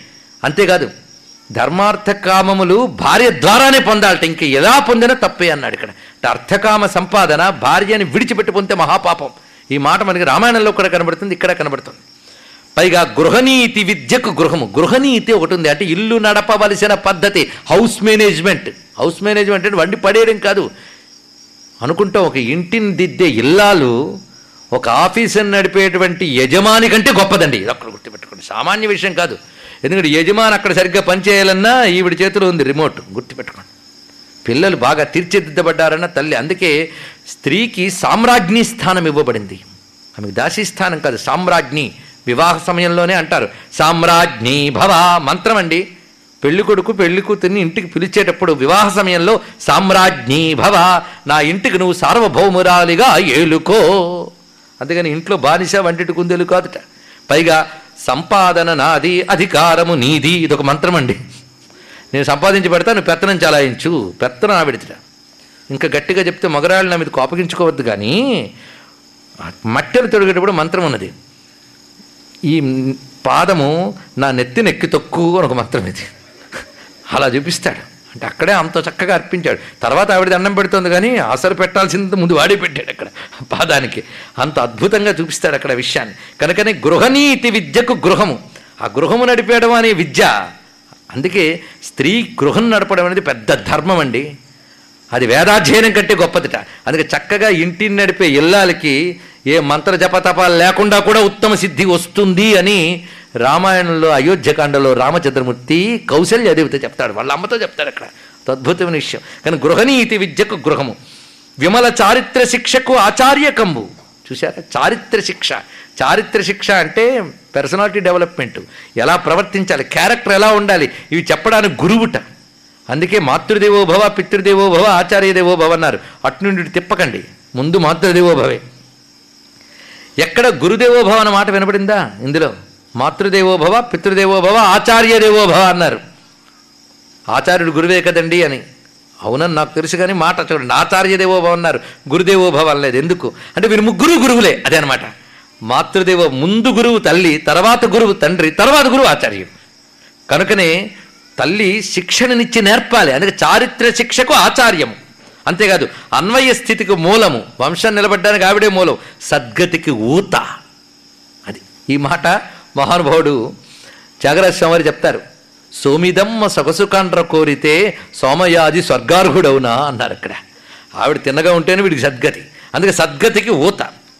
గౌరవంబునికి ఏకకారణము ఉన్నత స్థిర గుణమనులకు ఆకరము. ఉన్నతమైన గుణాలకు ఆవిడ ఆకరము. హృదయ సంతోషమునకు సంజనకము భార్య చూవే. భర్తకు భార్య కంటే ప్రియమైన వస్తువు మరొకట్లేదు ఇక్కడే భారతంలో మరొక అంశం వస్తుంది. అది ఆ ప్రశ్నలు వచ్చినప్పుడు చెప్తారు అన్ని చోట్ల భారీ గొప్పతనం చెప్తారు ఇక్కడ. అంతేకాదు ఎట్టి ఘట్టములను ఎట్టి ఆపదలను ఎట్టి తీరములను ముట్టబడిన ఆ వంతలెల్లబాజు ఇంతుల ప్రజలను నొనరు చూడగనిన జనులకెందు. ఎటువంటి కష్టం వచ్చినా భార్య అయిన ఔషధం పక్కనుంటే భర్త క్షేమంగా ఉండగలడు. ఇవెందుకు చెప్తున్నామంటే ఇంత పటిష్టమైనటువంటి వివాహ వ్యవస్థకి పడమటి గాలుల బలం వల్ల చీలికలు ఏర్పడుతున్న పరిస్థితులు ఏర్పడుతున్నాయి. అనేక మంది లాయర్లు ఇక్కడ ఉన్నారు వాళ్ళకి తెలుసు వాళ్ళు చెప్తే నేను ఈ మాట చెప్తున్నాను. కోర్టుల్లో రోజు రోజుకి విడాకుల కేసులు పెరిగిపోతున్నాయండి అన్నాడు. ఇంకా బాధాకరమైన అంశం ఏంటంటే తల్లిదండ్రులు పిల్లల్ని ఎంత దుర్మార్గం వైపు ప్రోత్సహిస్తున్నారంటే జీవితంలో ఇప్పుడు ఎలా తయారైందంటే దేనికైనా ఆశపడితే ఎలాగైనా సాధించు. ఇది ఇప్పుడున్న నీతి. అవునా లేదా? ఏదైనా కోరుకుంటే ఎలాగైనా సాధించు. ఆ కోరుకుని ధర్మమా అధర్మమా అక్కర్లేదుట. సాధించే పద్ధతి ధర్మమా అధర్మమా అక్కర్లేదుట. ఈ ఒక్క ఒక్క నీతి మిగిలిపోయిందండి. ఏదైనా కోరుకో ఎలాగైనా సాధించు. పసిపిల్లలు మొదలుకుని పండు ముసళ్ళ వరకు ఇప్పుడు ఇదే నినాదం. పోని సాధించి శాంతిగా ఉన్నారా? ఒక్కరనైనా అడగండి లేదు ఇక్కడ. పాపం మూట కట్టుకుని గతులు లేకుండా తయారవుతున్నారు. ఇలాంటి పరిస్థితుల్లో ఈ జాతికి నిజమైన మందు ఇవ్వాలి అంటే భారత రామాయణాలు తప్ప మనకు ఔషధం దొరకదు. గుర్తుపెట్టుకోండి. అందుకే ఏవి అక్కర్లే వీటిని మననం చేసుకుంటూ ఉంటే చాలు ఇలాంటి పరిస్థితి ఏర్పడుతుంది. ఎందుకంటే ఇద్దరు చదువుకుంటున్నారు ఇద్దరు సంపాదించుకుంటున్నారు. కనుకనే నీ సంపాదన నీకుందో కదమ్మా వాళ్ళు లేకపోతే ఏమిటి వచ్చాయి అంటున్న తల్లిదండ్రులు ఉన్నారండి. పూర్వం ఎలాగైనా కలపాలని ప్రయత్నించారు. ఇప్పుడు ఎలాగైనా సరే వదిలేసి వచ్చే నీ మేమున్నామని హామీ ఇస్తున్నారు. ఏమి చూసుకుని హామీ? ఆమె సంపాదించే ఆదాయం మీద ఆశపడా? ఏమిటో ఆలోచించండి. ఈ మాటలు వాళ్ళు ఇక్కడ ప్రశ్నిస్తున్నాం కాదు ఇప్పుడు కనబడుతున్న చరిత్రది ఇవాళ కోట్లు పెట్టి ఇదివరకు ఎప్పుడు చె- ఎవరూ చేయలేనంత వైభవంగా పెళ్ళి చేస్తున్నారు. కానీ వీడియోగ్రాఫర్లు చాలా రెచ్చిపోయి ఫోటోలు తీస్తారు. ఎందుకంటే అసలు ప్రధాన పురోహితుడు వాడే. వీడి మంత్రాలు ఎన్ని వెలగబెట్టినా పర్వాలేదు. పైగా వీడియోగ్రాఫర్ వచ్చి తన బోట బోట్ల కాళ్ళతో అగ్నిహోత్రం పెట్టినటువంటి వేదిక మీద తెగ తిరుగుతూ మధ్య మధ్య బోట్ల పాదాలతో పురోహితులను కూడా సన్మానం చేస్తూ ఉన్నా జరిగిపోతూ ఉంటుంది. ఎన్ని జరుగుతున్నాయో వాడు తీసిన ఫోటోలు మిగులుతున్నాయి కాపురాలు పోతున్నాయి ఆ పరిస్థితిలో ఉన్నాం. బాధాకరమైన పరిస్థితి. ఇలాంటి దానిలో ఆ సంబంధాన్ని నిలపడం కోసం ఎంత ప్రయత్నం చేస్తుంది చూడండి. అందుకే శకుంతలమ్మ దగ్గర నేర్చుకోవాల్సింది ఏంటంటే ఆ నిలపడానికి ఎంత సాహసంగా మాట్లాడుతుంది ఆవిడ. అందుకని అందరూ చూసారా ఎంత అన్యాయం జరిగిపోయిందో అని గుండెలు బాదుకోలేదు ఆవిడ. ఈయన ఎలా తీసి అడుగుతోందండి. అందుకే భారత రామాయణంలో స్త్రీలు సబలలు అబలలు ఎవరూ లేరు పరిశీలించండి. అది నేర్చుకుంటే స్త్రీ ఎంత స్టబర్న్గా ఉండాలో ఇక్కడ కనిపిస్తుంది ఎంత దృఢంగా ఉండాలో ఎంత నిలదీస్తాం చూడండి దుష్యంతుడిని ఎంత చక్కగా. ఏమనుకుంటున్నావు నువ్వు? కనుకనే నువ్వు భార్యని కానీ కాదంటే సర్వము నశించిన వాడు అవుతావు సుమా. పైగా భార్యాభర్తల బంధం గురించి భారతదేశంలో ఉన్న భావన ఏంటో ఒక్కసారి తెలుసుకోండి. భార్యాభర్తల బంధం కొన్ని జన్మల నుంచి వచ్చి కలుస్తుందిట. తరువాత కూడా కొనసాగుతుందిట. పరలోకంలో ముందు భార్య వెళితే భర్త కోసం ఎదురు చూస్తూ ఉంటుంది. భర్త కానీ వెళితే భార్య వెళ్ళి అతడితో కలుస్తుందిట. ఇది భార్యాభర్తల బంధం. ఇంత అది కానీ ఇంకా తెలియగలిగితే దీనికోసం ప్రత్యేకమైన సబ్జెక్టు పెట్టుకుని మీరు కూర్చుంటే ఆ ఏ లోకములు ఏమిటి ఇవన్నీ కూడా ఇప్పటి దొరుకుతున్న వైజ్ఞానిక ఆధారాలతో రుజువు చేయవచ్చు. అంత ఉంది ఇక్కడ. అందుకే భారతదేశ భార్యాభర్తల బంధం ఇంత విశేషమైనటువంటిది. అందుకే ఎక్కడో గదిలో దండలు మార్చుకుని సంతకాలు పెట్టుకున్న పెళ్ళిళ్ళు చీలితే పర్వాలేదు కానీ దేవతల సాక్షిగా అగ్నిహోత్రం ముందు తాళిబొట్టు కట్టుకున్న పెళ్ళిళ్ళు మాత్రం చీలరాదు. చీలకుండా కాపాడుకోవాల్సిన బాధ్యత సమాజానిది. ఇది గుర్తుపెట్టుకోవాల్సిన ప్రధాన అంశం. అందుకే కష్టసుఖాల ఇప్పుడుంటే రేపు పోతాయి. ఇవాళ ఒక నచ్చాడు రేపు నచ్చకపోవచ్చు. కానీ నచ్చడాలు నచ్చడా నచ్చకపోవడాలు కాదు వాటికి మించి మరొకటి ఉంది. అదేమిటో చెప్పడం కోసం భారతం ఉంది. అది చెప్పడానికి మరో ఐదు రోజులునే చెప్పుకుందాం. ప్రస్తుతానికి అంశం చూద్దాం ఇక్కడ. ఏం చెప్తున్నాడు? తల్లి కనుకని ఇవి సుమ అట్టి భార్యను అవమానించుట అధర్మంబు ఈ మాటలు తెలుసుకుంటే చాలండి. భా ఇంకోటి మన స్మృతుల్లో ధర్మశాస్త్రంలో చెప్తున్న గొప్ప విషయం ఏంటంటే భార్య వల్ల ఒకవేళ బాధ కలిగితే చూడండి భార్య ఒకవేళ గయ్యాలి బాధ కలిగితే పురుషుట్ట నేనేదో పాపం చేసుకున్నాను సర్దుకుపోవాలటండి స్త్రీకి కానీ బాధ కలిగితే పెద్దవాళ్ళు మందలించి మరి ఆ పురుషుడికి బుద్ధి చెప్పి ఐక్యం చేయించాలట అది. ఇది ఒక సూత్రం. అంతేకాదు భార్య తప్పు చేస్తే పువ్వుతో కూడా కొట్టకూడదన్నాడు. అది చెప్పరు. ఇది మన మన ధర్మశాస్త్రాలు చెప్తున్న మాట. గట్టిగా మాట్లాడితే మన ఋషుల్ని మించిన ఫెమినిస్టులు లేరని ఒప్పుకోవాల్సిందే. వాళ్ళు ఆ విధంగా స్త్రీ యొక్క ఔన్నత్యాన్ని చూపిస్తున్నారు. అంతేకాదు అసలు పుత్రుని చూసావా ఎందుకంటే సాధారణంగా ఎవరికైనా తన కొడుకు అనే వస్తువుని చూడగ చూడగానే కలిగే భావం అంతా ఇంత కదండి. తన కొడుకు అనగానే ఎటువంటి కర్కాట కర్కోట కలిగినప్పటికి కూడా పుత్రుని చూస్తే మాత్రం కరిగిపోతాడు. అంతే కదా? అలాంటిది నీ పుత్రుడు. పైగా నీ పుత్రుడని పోల్చుకోవడానికి ఎన్ని గుర్తులు ఉండాలో కూడా చెప్పింది ఇక్కడ శకుంతలం. ఆశ్చర్యం. కంఠము. తర్వాత లక్షణములు శరీర లక్షణములు. నిలుచున్న తీరు. అనేక గుర్తులు చెప్తుంది. ఫలానా వాడు పుత్రుడు ఫలానాని చూపించాను డిఎన్ఏ టెస్ట్లేగా చాలా ఉన్నాయి ఇక్కడ. అవి ఇక్కడ చెప్తుంది. అవన్నీ చూడు. ఎలా ఉన్నాయి? ఇవి మూల భారతంలో కనబడతాయండి మనకి. పూర్తిగా నీ పుత్రుడు అనగా అన్నీ కనబడుతున్నాయి. నీకు విచక్షణ లేదు తెలియట్లేదు. అసలు పుత్రుడు కనబడగానే ఆలింగనం చేసుకున్నప్పుడు ఉండే సుఖం ఉందే. సృష్టిలో స్పర్శ సుఖం పుత్రస్పర్శకు మించిన స్పర్శ సుఖం లేదుట. ఎంత గొప్ప మాట చూడండి. పుత్రగాత్ర పరిష్వంగ సుఖానికి మించింది లేదు. అది చందనం అలదుకున్నప్పుడు కలిగే సుఖం కంటే చాలా గొప్పది. అందుకే నా పుత్రుడు అని ఆలింగనం చేసుకున్నప్పుడు వచ్చే స్పర్శాసుఖం చాలా గొప్పది. ఒక్కసారి అది అనుభవించి చూడు ఏంటో తెలుస్తుంది నీకు? పైగా పురుషుడు తాను తన భార్య ఎందు పుత్రుడై పుడతాడట. ఎంత అద్భుతమైన మాట చూడండి. తాను తన భార్య ఎందు పుత్రుడై పుడతాడు కనుకనే పుత్రవతి అయిన భార్య భర్తకి తల్లితో సమానము. ఏమిటండి ఈ మాట ఇక్కడ? ఈ మాట శకుంతలు అంటుందండి. ఆశ్చర్యకరమైన. భార్యాభర్తల సంబంధం గురించి ఎన్ని మాటలు చూడండి. పురుషుడు తన భార్య ఎందు తానే పుత్రుడై పుడతాడు అందుకే జా యా అని పేరుట. మన భారతీయ సంస్కృతిలో ఒక్కొక్క దానికి పర్యాయ పదాలు ఉంటాయి. ఏ భాషలో ఇన్ని పర్యాయ పదాలు కనబడవండి? ఒక్క సంస్కృత భాషలోనే. ఈ పర్యాయ పదాలకు దగ్గర రాయండి. వాటి వ్యుత్పత్తులు తెలుసుకోండి. ఆ పదానికి అర్థం తెలియండి. ఆ పదాలకు అర్థం తెలుసుకుంటే ఆ వస్తువు అంటే ఏమిటో అర్థమైపోతుంది. అది గొప్ప విషయం. ఉదాహరణకు సూర్యుడు. సూర్యుడికి మనకున్న పేర్లు ఎవరికీ లేవు. మా అయితే సన్ ఒకటి. ఎక్కడ కనబడు మన సూర్యుడికా? మిత్ర భాను రవి. ఓహ్ చాలా చాలా. మళ్ళీ ఆదిత్యోదయంతో వస్తుంది. నాకెందుకు బాధ? అగ్ని. దానికి బోల్డ్ పేర్లు. అలాగే కొడుక్కి బోల్డ్ పేర్లు. పుత్రుడు కుమారుడు తనయుడు సుతుడు. అబ్బబ్బా. కూతురికి ఎన్నో పేర్లు. భార్యకి ఎన్నో పేర్లు భర్తకి ఎన్నో పేర్లు. అందుకే పేర్లన్నీ రాసుకుని ఆ పేర్లు అన్ని అర్థాలకి నేను న్యాయం చేస్తున్నానా అని ఆలోచించుకుంటే మనం ఎక్కడ ఉంటామో మనకు తెలిసిపోతుంది. జాయ అని స్త్రీని ఎప్పుడు ఎందుకంటారు అంటే వాడే ఆమె ఎందు పుత్రుడై పుడతాడు అది జాయ. ఎవరైతే ద్వారా తాను పుత్రుడై పుడుతున్నాడో ఆమె జాయ అని. కనుకనే భార్యను తల్లితో సమానమన్నట్టు ఎంత ఇదేం మాట ఆశ్చర్యం వేసింది మనకి. అంటే తల్లికి ఎంత గౌరవం ఇస్తావో అంత గౌరవం ఇవ్వాలి భార్యకి ఇది ఇక్కడ చూపిస్తున్నాడు అంత గౌరవ స్థానం అంటే స్త్రీమూర్తి ఏ మూర్తి అయినా మాతృస్థానమే ఇది గొప్పతనం. అందుకే స్వామి వివేకానంద గొప్ప మాట చెప్పాడు ఏమిటంటే మా భారతదేశం ఎంత గొప్పదంటే స్త్రీని మాతృమూర్తిగా ఆరాధించే దేశం భారతదేశం. అందుకే సృష్టిని నడిపే పరమేశ్వర శక్తిని జగన్మాత అని ఆరాధించే ఏకైక దేశం భారతదేశం.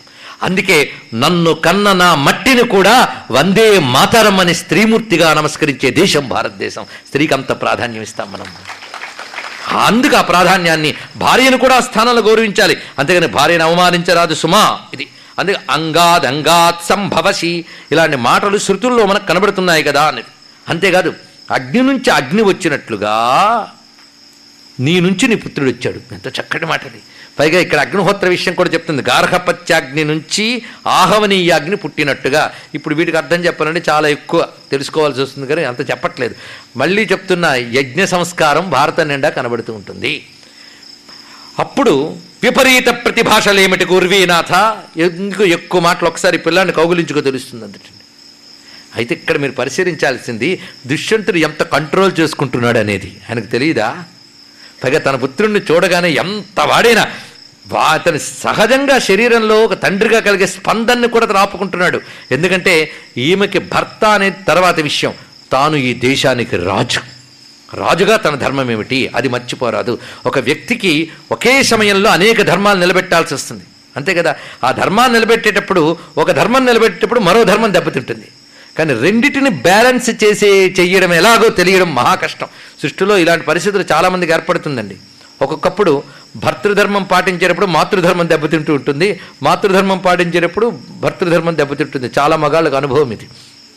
భార్యను వెనకేసుకొస్తే తల్లి బాధపడుతుంది తల్లిని వెనకేసుకొస్తే భార్య బాధపడు అలాంటి చాలా కష్టాలు వస్తాయి కనుక ఇలాంటి సమస్యలు సులభంగా అర్థమవుతాయి వాళ్ళకి పాపం. మిగిలిన వాటికంటే. ఇలాంటి సమస్యలు దేంట్లోనైనా వస్తూ ఉంటాయండి. కానీ దాన్ని ట్యాకిల్ చేయాలి. దేని దెబ్బతీయకుండా ట్యాకిల్ చేయాలి. ఎలా చేయాలి అనేది రామాయణం చదివితే రాముడు నేర్పుతాడు. భారతంలో ఎందరో నేర్పుతుంటారు మనకి ఇక్కడ. దుష్యంతుడు ఇక్కడ ఎంత అద్భుతంగా నిర్వహిస్తున్నాడో చూడండి ఇక్కడ. ఈమె విపరీత ప్రతిభాషదేమిటి ఉర్వీనాథ ఈ పుత్రగాత్ర పరిష్వంగ సుఖంబు సేకునము అని చెప్తే మహానుభావుడు చూస్తున్నట్ట. పైగా సత్యం ఎంత గొప్పదో నీకు తెలియదా అన్నది. మాటికి ఇక్కడ చూడండి. భార్యాభర్త అనుబంధం గురించి ఎంత గొప్పగా చెప్తున్నారో సత్యం యొక్క గొప్పతనం చెప్తున్నారు నిజానికి ఈ రోజుల్లో ఈ మాట పెద్ద సీరియస్గా అనిపించదు. అంటే ఇచ్చిన మాటకి కట్టుబడ్డం అదేం పెద్ద చేయాల్సిన విషయమా అండి అని ఈ రోజుల్లో అంటాం. ఎందుకంటే మాట ఇచ్చేయడం చాలా తేలిక నిలబడడం మహా కష్టం. కానీ ఇచ్చిన మాట మీద నిలబడడం అనే మాట మీద ఒక గ్రంథం పుట్టింది తెలుసా? ఏంటది? ఇచ్చిన మాట మీద నిలబడడం అనే మాట మీద పుట్టిన ఒక అద్భుత గ్రంథం ఏంటండి? మీరు చాలా విన్నారు కదా. రామాయణం ఇంకోటి కాదు.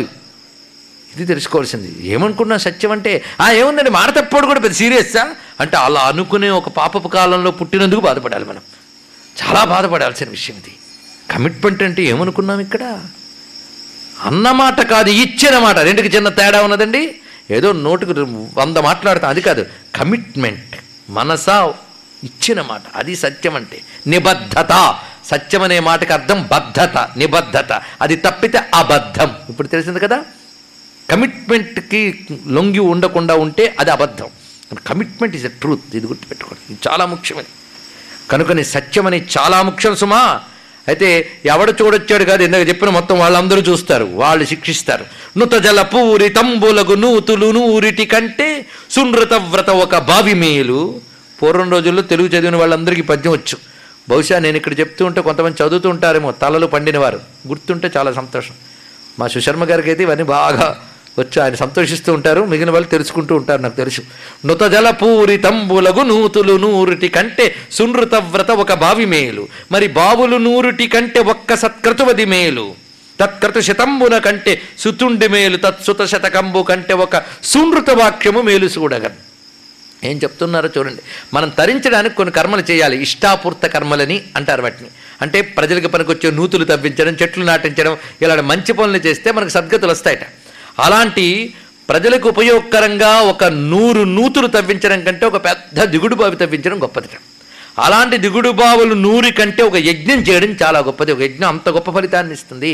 ఎందుకంటే ఒక దిగుడు బావి తత్సమీపస్తులకు మాత్రమే నీటినివ్వగలదు కానీ ఒక యజ్ఞం అనేక ప్రాంతముల్లో సువృష్టినివ్వగలదు అందుకే అది ఇంకా గొప్పదట.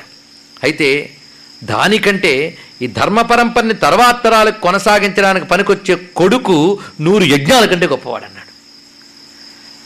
నూరు మంది కొడుకుల కంటే ఒక్క సత్యవాక్యం గొప్పది అని చెప్పింది. ఎంత గొప్ప మాట చూడండి దీన్ని బట్టి సత్యం ఎంత దివి యజ్ఞమో ఇక్కడ చెప్తున్న తల్లి కనుక సత్యం యొక్క గొప్పదని చెప్పింది. అంతేకాదు చూడు వెలయంగా అశ్వమేధంబులు వేయును ఒక్క సత్యమును ఇరుగండలందు తులనిడి తూపగా సత్యము వలన ములుసూపు గౌరవంబున పేర్మిన్ ఒకవైపు వెయ్యి యజ్ఞములు ఒకవైపు సత్యాన్నొక్కటి ఒకవైపు పెట్టి త్రాసులో పెడితే ముళ్ళు సత్యం వైపే తూగుతుంది సుమా. ఇదే ఇంకా బరువుకుంటుంది యజ్ఞాలు ఇంకా చాలలేదు. అంటే వేల యజ్ఞాల కంటే ఒక్క సత్యము మేలు. ఇది సత్యం యొక్క గొప్పతనం. పైగా అన్ని తీర్థములు సేవించడము సర్వ వేదాల్ని అధ్యయనం చేయడం కూడా సత్యంతో సరికావు ఇది.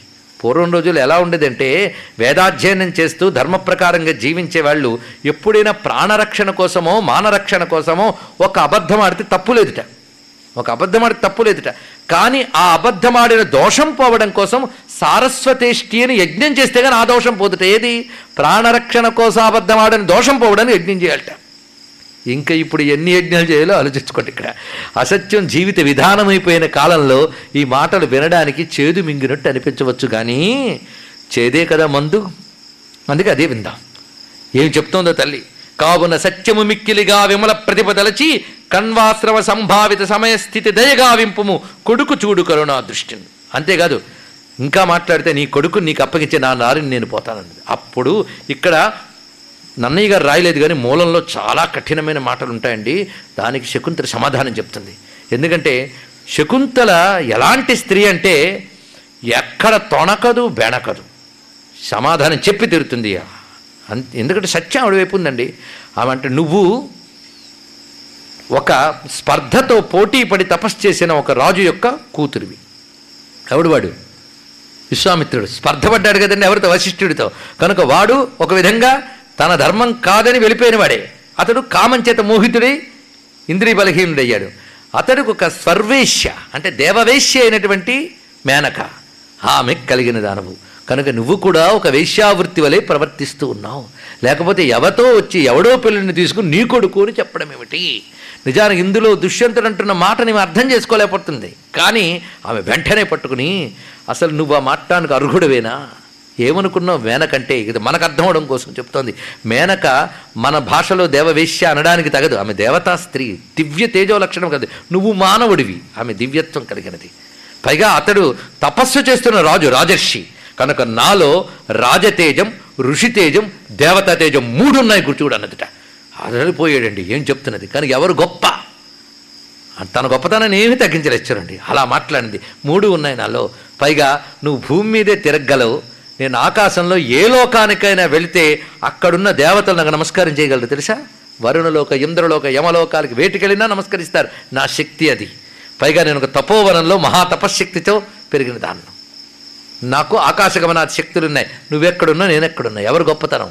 చూసారా మాట్లాడదొస్తే నువ్వు గొప్ప నా గొప్ప అన్నప్పుడు ఇది కూడా మాట్లాడచ్చు. చక్కగా మాట్లాడిన తల్లి. మాట్లాడిన తర్వాత అప్పుడు పైగా పుట్టినప్పుడు తండ్రి తల్లి విడిచిపెట్టారు. వివాహం ఆడాక నువ్వు విడిచిపెట్టావు. నా జాతకమే అంతేమో అన్నదిటండి. ఆశ్చర్యం. అని తడయక పుట్టిన నాడ తల్లిచే తండ్రిచే విడువబడితి. ఇప్పుడు పతి చేతను విడు విడువబడి నొక్క నుడువులు వేయునింకేలా ఇప్పాటి నోములు తొల్లి కడగి నోచితిని గాకేమి అనుచుని కందెడెందమున. మొత్తాన్ని మనస్సులో బాధపడి ఇదిగో ఇంకా నేను వెళ్ళక తప్పదు అనే పిల్లాన్ని తీసుకుని వెళ్ళిపోతూ ఉంటే అప్పుడు దివ్యవాణి వినబడిందిట. దివ్యమైన సత్యవాణి దేవతల వాణి వినబడింది. ఏమనంటే గొనకొని వీడు నీకుని శకుంతలకున్ ప్రియనందనుండు సేకుని భరియింపుము ఈతని శకుంతల సత్యము పల్కే సాధ్వి సద్వినుత మహాపతివ్రత వివేకముతోనని దివ్యవాణి తా వినిచే ధరాధినాథనకు విస్మయమందగ తత్సభాసదుల్ ఒక దివ్యవాణి వినబడిందిటండి. ఆ దివ్యవాణి వినబడింది ఏమని ఈమె మహాపతివ్రత నీ భార్య ఇతడు మీ ఇరువురికి కలిగిన సంతానము అని అందరూ వినేటట్టు చెప్పగానే అప్పుడు ఆ మహానుభావుడు క్రిందికి సింహాసనం నుంచి దిగి వచ్చి సభాసదులు వినేటట్టు ఇలా అంటున్నాడు.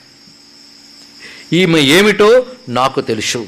ఈమె నేను కన్వ మహాముని ఆశ్రమంలో వివాహమాడాను. కానీ ఈమె సభలోకి రాగానే ఆ వచ్చేవారారా అని ఇంట్లోకి తీసుకెళ్ళిపోకూడదు. రాజు అయినవాడు ఇక్కడ.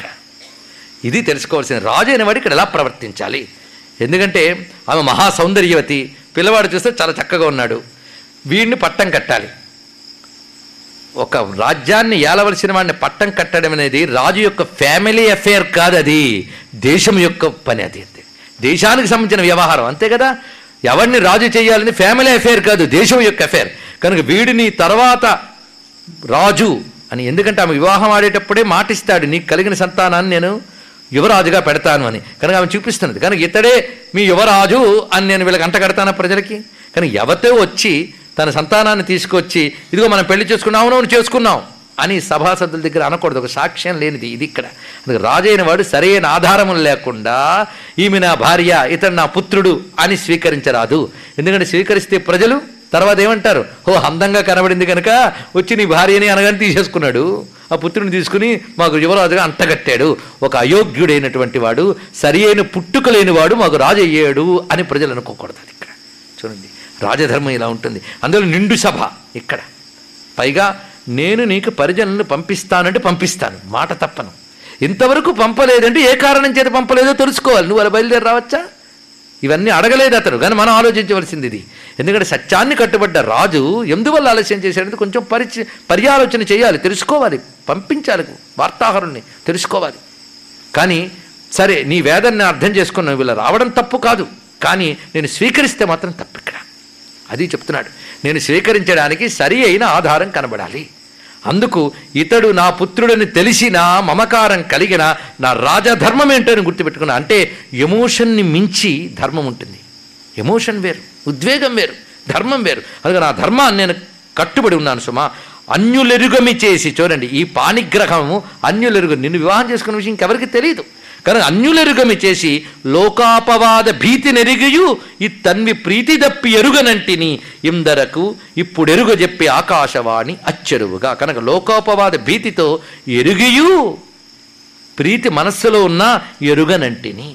కనుకని ఇప్పుడు ఆకాశవాణి చెప్పి అంటే ఆ దేవతలే స్వయంగా చెప్పారు. ఎందుకంటే ఇతని హృదయంలో ఉన్న సత్యనిష్ట వాళ్ళకి తెలుసు ఈమె యొక్క పాతివృత్య శక్తి తెలుసు. రెండూ తెలిసిన దేవతలే స్వయంగా వచ్చి చెప్పారు. ఈ విధంగా ఆ సర్వధమనుడు అనబడేటటువంటి పుత్రుణ్ణి స్వీకరించాడు ఆయన. ఆయనకు భరతుడు అని నామకరణం చేశాడు. తండ్రిగా తాను చేయవలసిన సంస్కారములు చేసి ఉపనయనాదులు చేసి భరతుడు అనేటువంటి నామకరణం చేసి అతన్ని పట్టాభిషిక్తుని చేశాడయ్యా. ఈ భరతుడి వల్ల ఈ దేశానికి భారతదేశం అని వ్యవహారం వచ్చినది. వ్యవహారం అంటే దీనికి అప్పటికే భరతవర్షం అనే పేరు ఈయన వల్ల సార్థకమైందని అర్థం చేసుకోవాలి. వారి వల్ల పేరు వచ్చింది అంటే ఈ పిల్లవాడి వల్ల మీకు మంచి పేరు వచ్చిందండి అంటారు.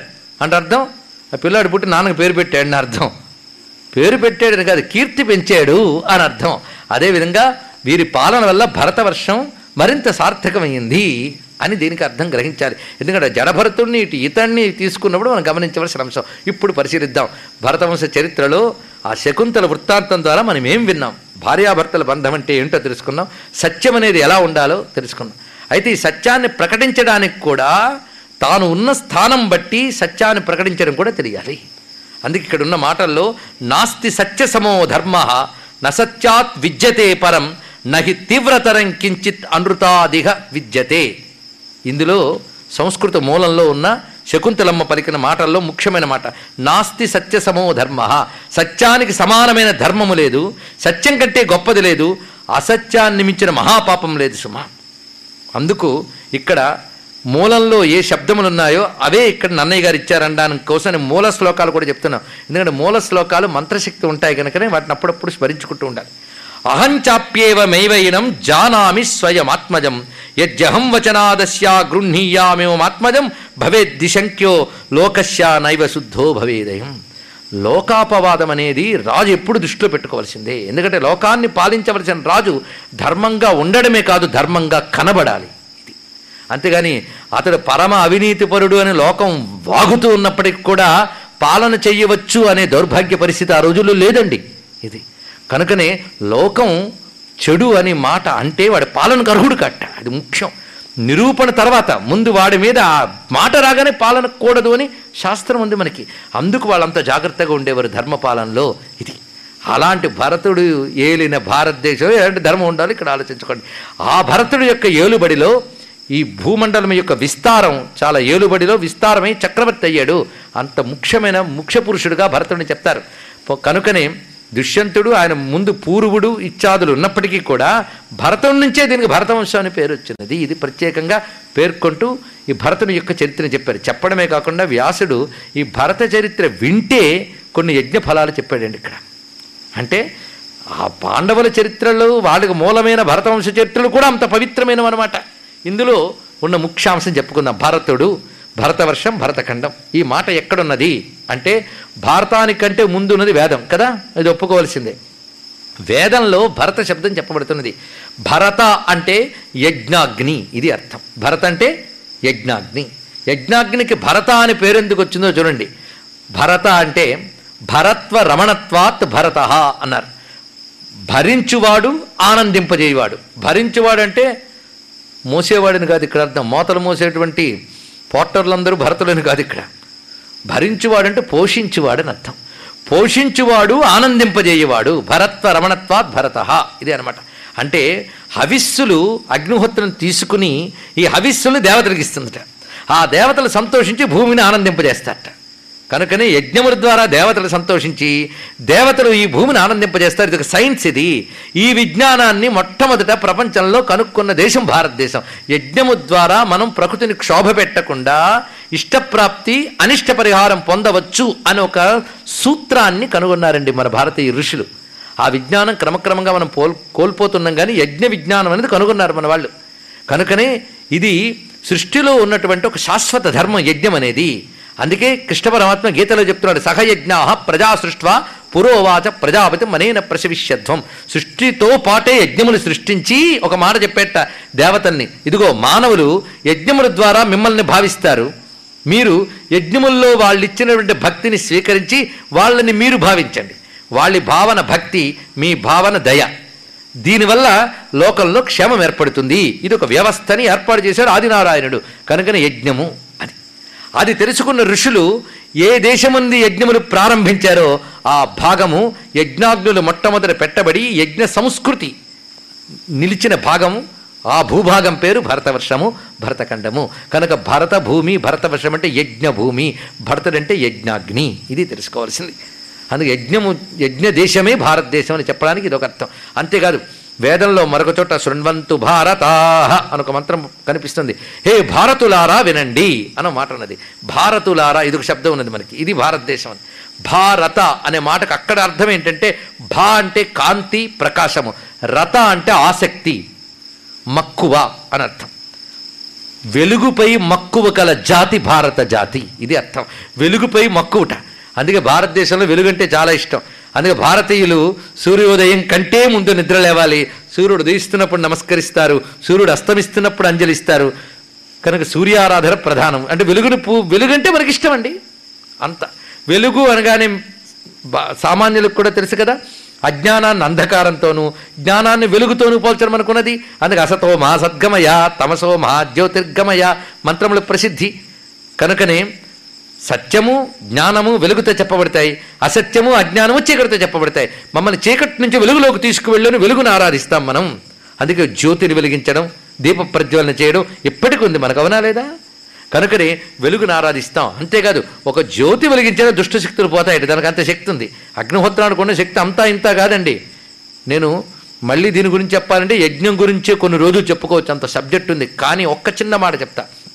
ఈ మధ్య కాలంలో అణుశాస్త్రంలో ఒక ప్రవీణుడైన ఒక మహానుభావుడు ఆయన ఒక తెలుగువాడే. ఆయన ఒక పరికరాన్ని కనిపెట్టి ప్రతి వస్తువు నుంచి వస్తున్న పాజిటివ్ ఎనర్జీ నెగిటివ్ ఎనర్జీ వీటిని మెజర్మెంట్ చేయగలిగేటువంటి ఎక్విప్మెంట్ అది. ఆయన దానితో అనేక వస్తువుల నుంచి వస్తున్న పాజిటివ్ ఎనర్జీని నెగిటివ్ ఎనర్జీని అతను మెజర్ చేశాడు. ఆశ్చర్యమైన కర ఆశ్చర్యకరమైన పుస్తకాలు అతను పేపర్ సబ్మిట్ చేశాడు.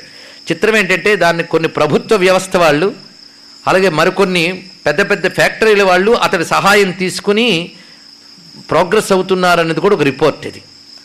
దానితో అతడు చెప్పిన కొన్ని అంశాలు చూసి ఆశ్చర్యం వేస్తుందండి మనం పూజించే దేవుడి పటాలు వాటి దగ్గరగానే మిషన్ని పెడితే పాజిటివ్ ఎనర్జీ కొన్ని మీటర్ల వరకు చూపిస్తుందిట. చూసారా అంటే ఒక దేవుడి పటం పెట్టి ఆ దేవుడి పటానికి ఒక చందనము కుంకుమ పెడితే దాని శక్తి చాలా వరకు వెళ్తుందట.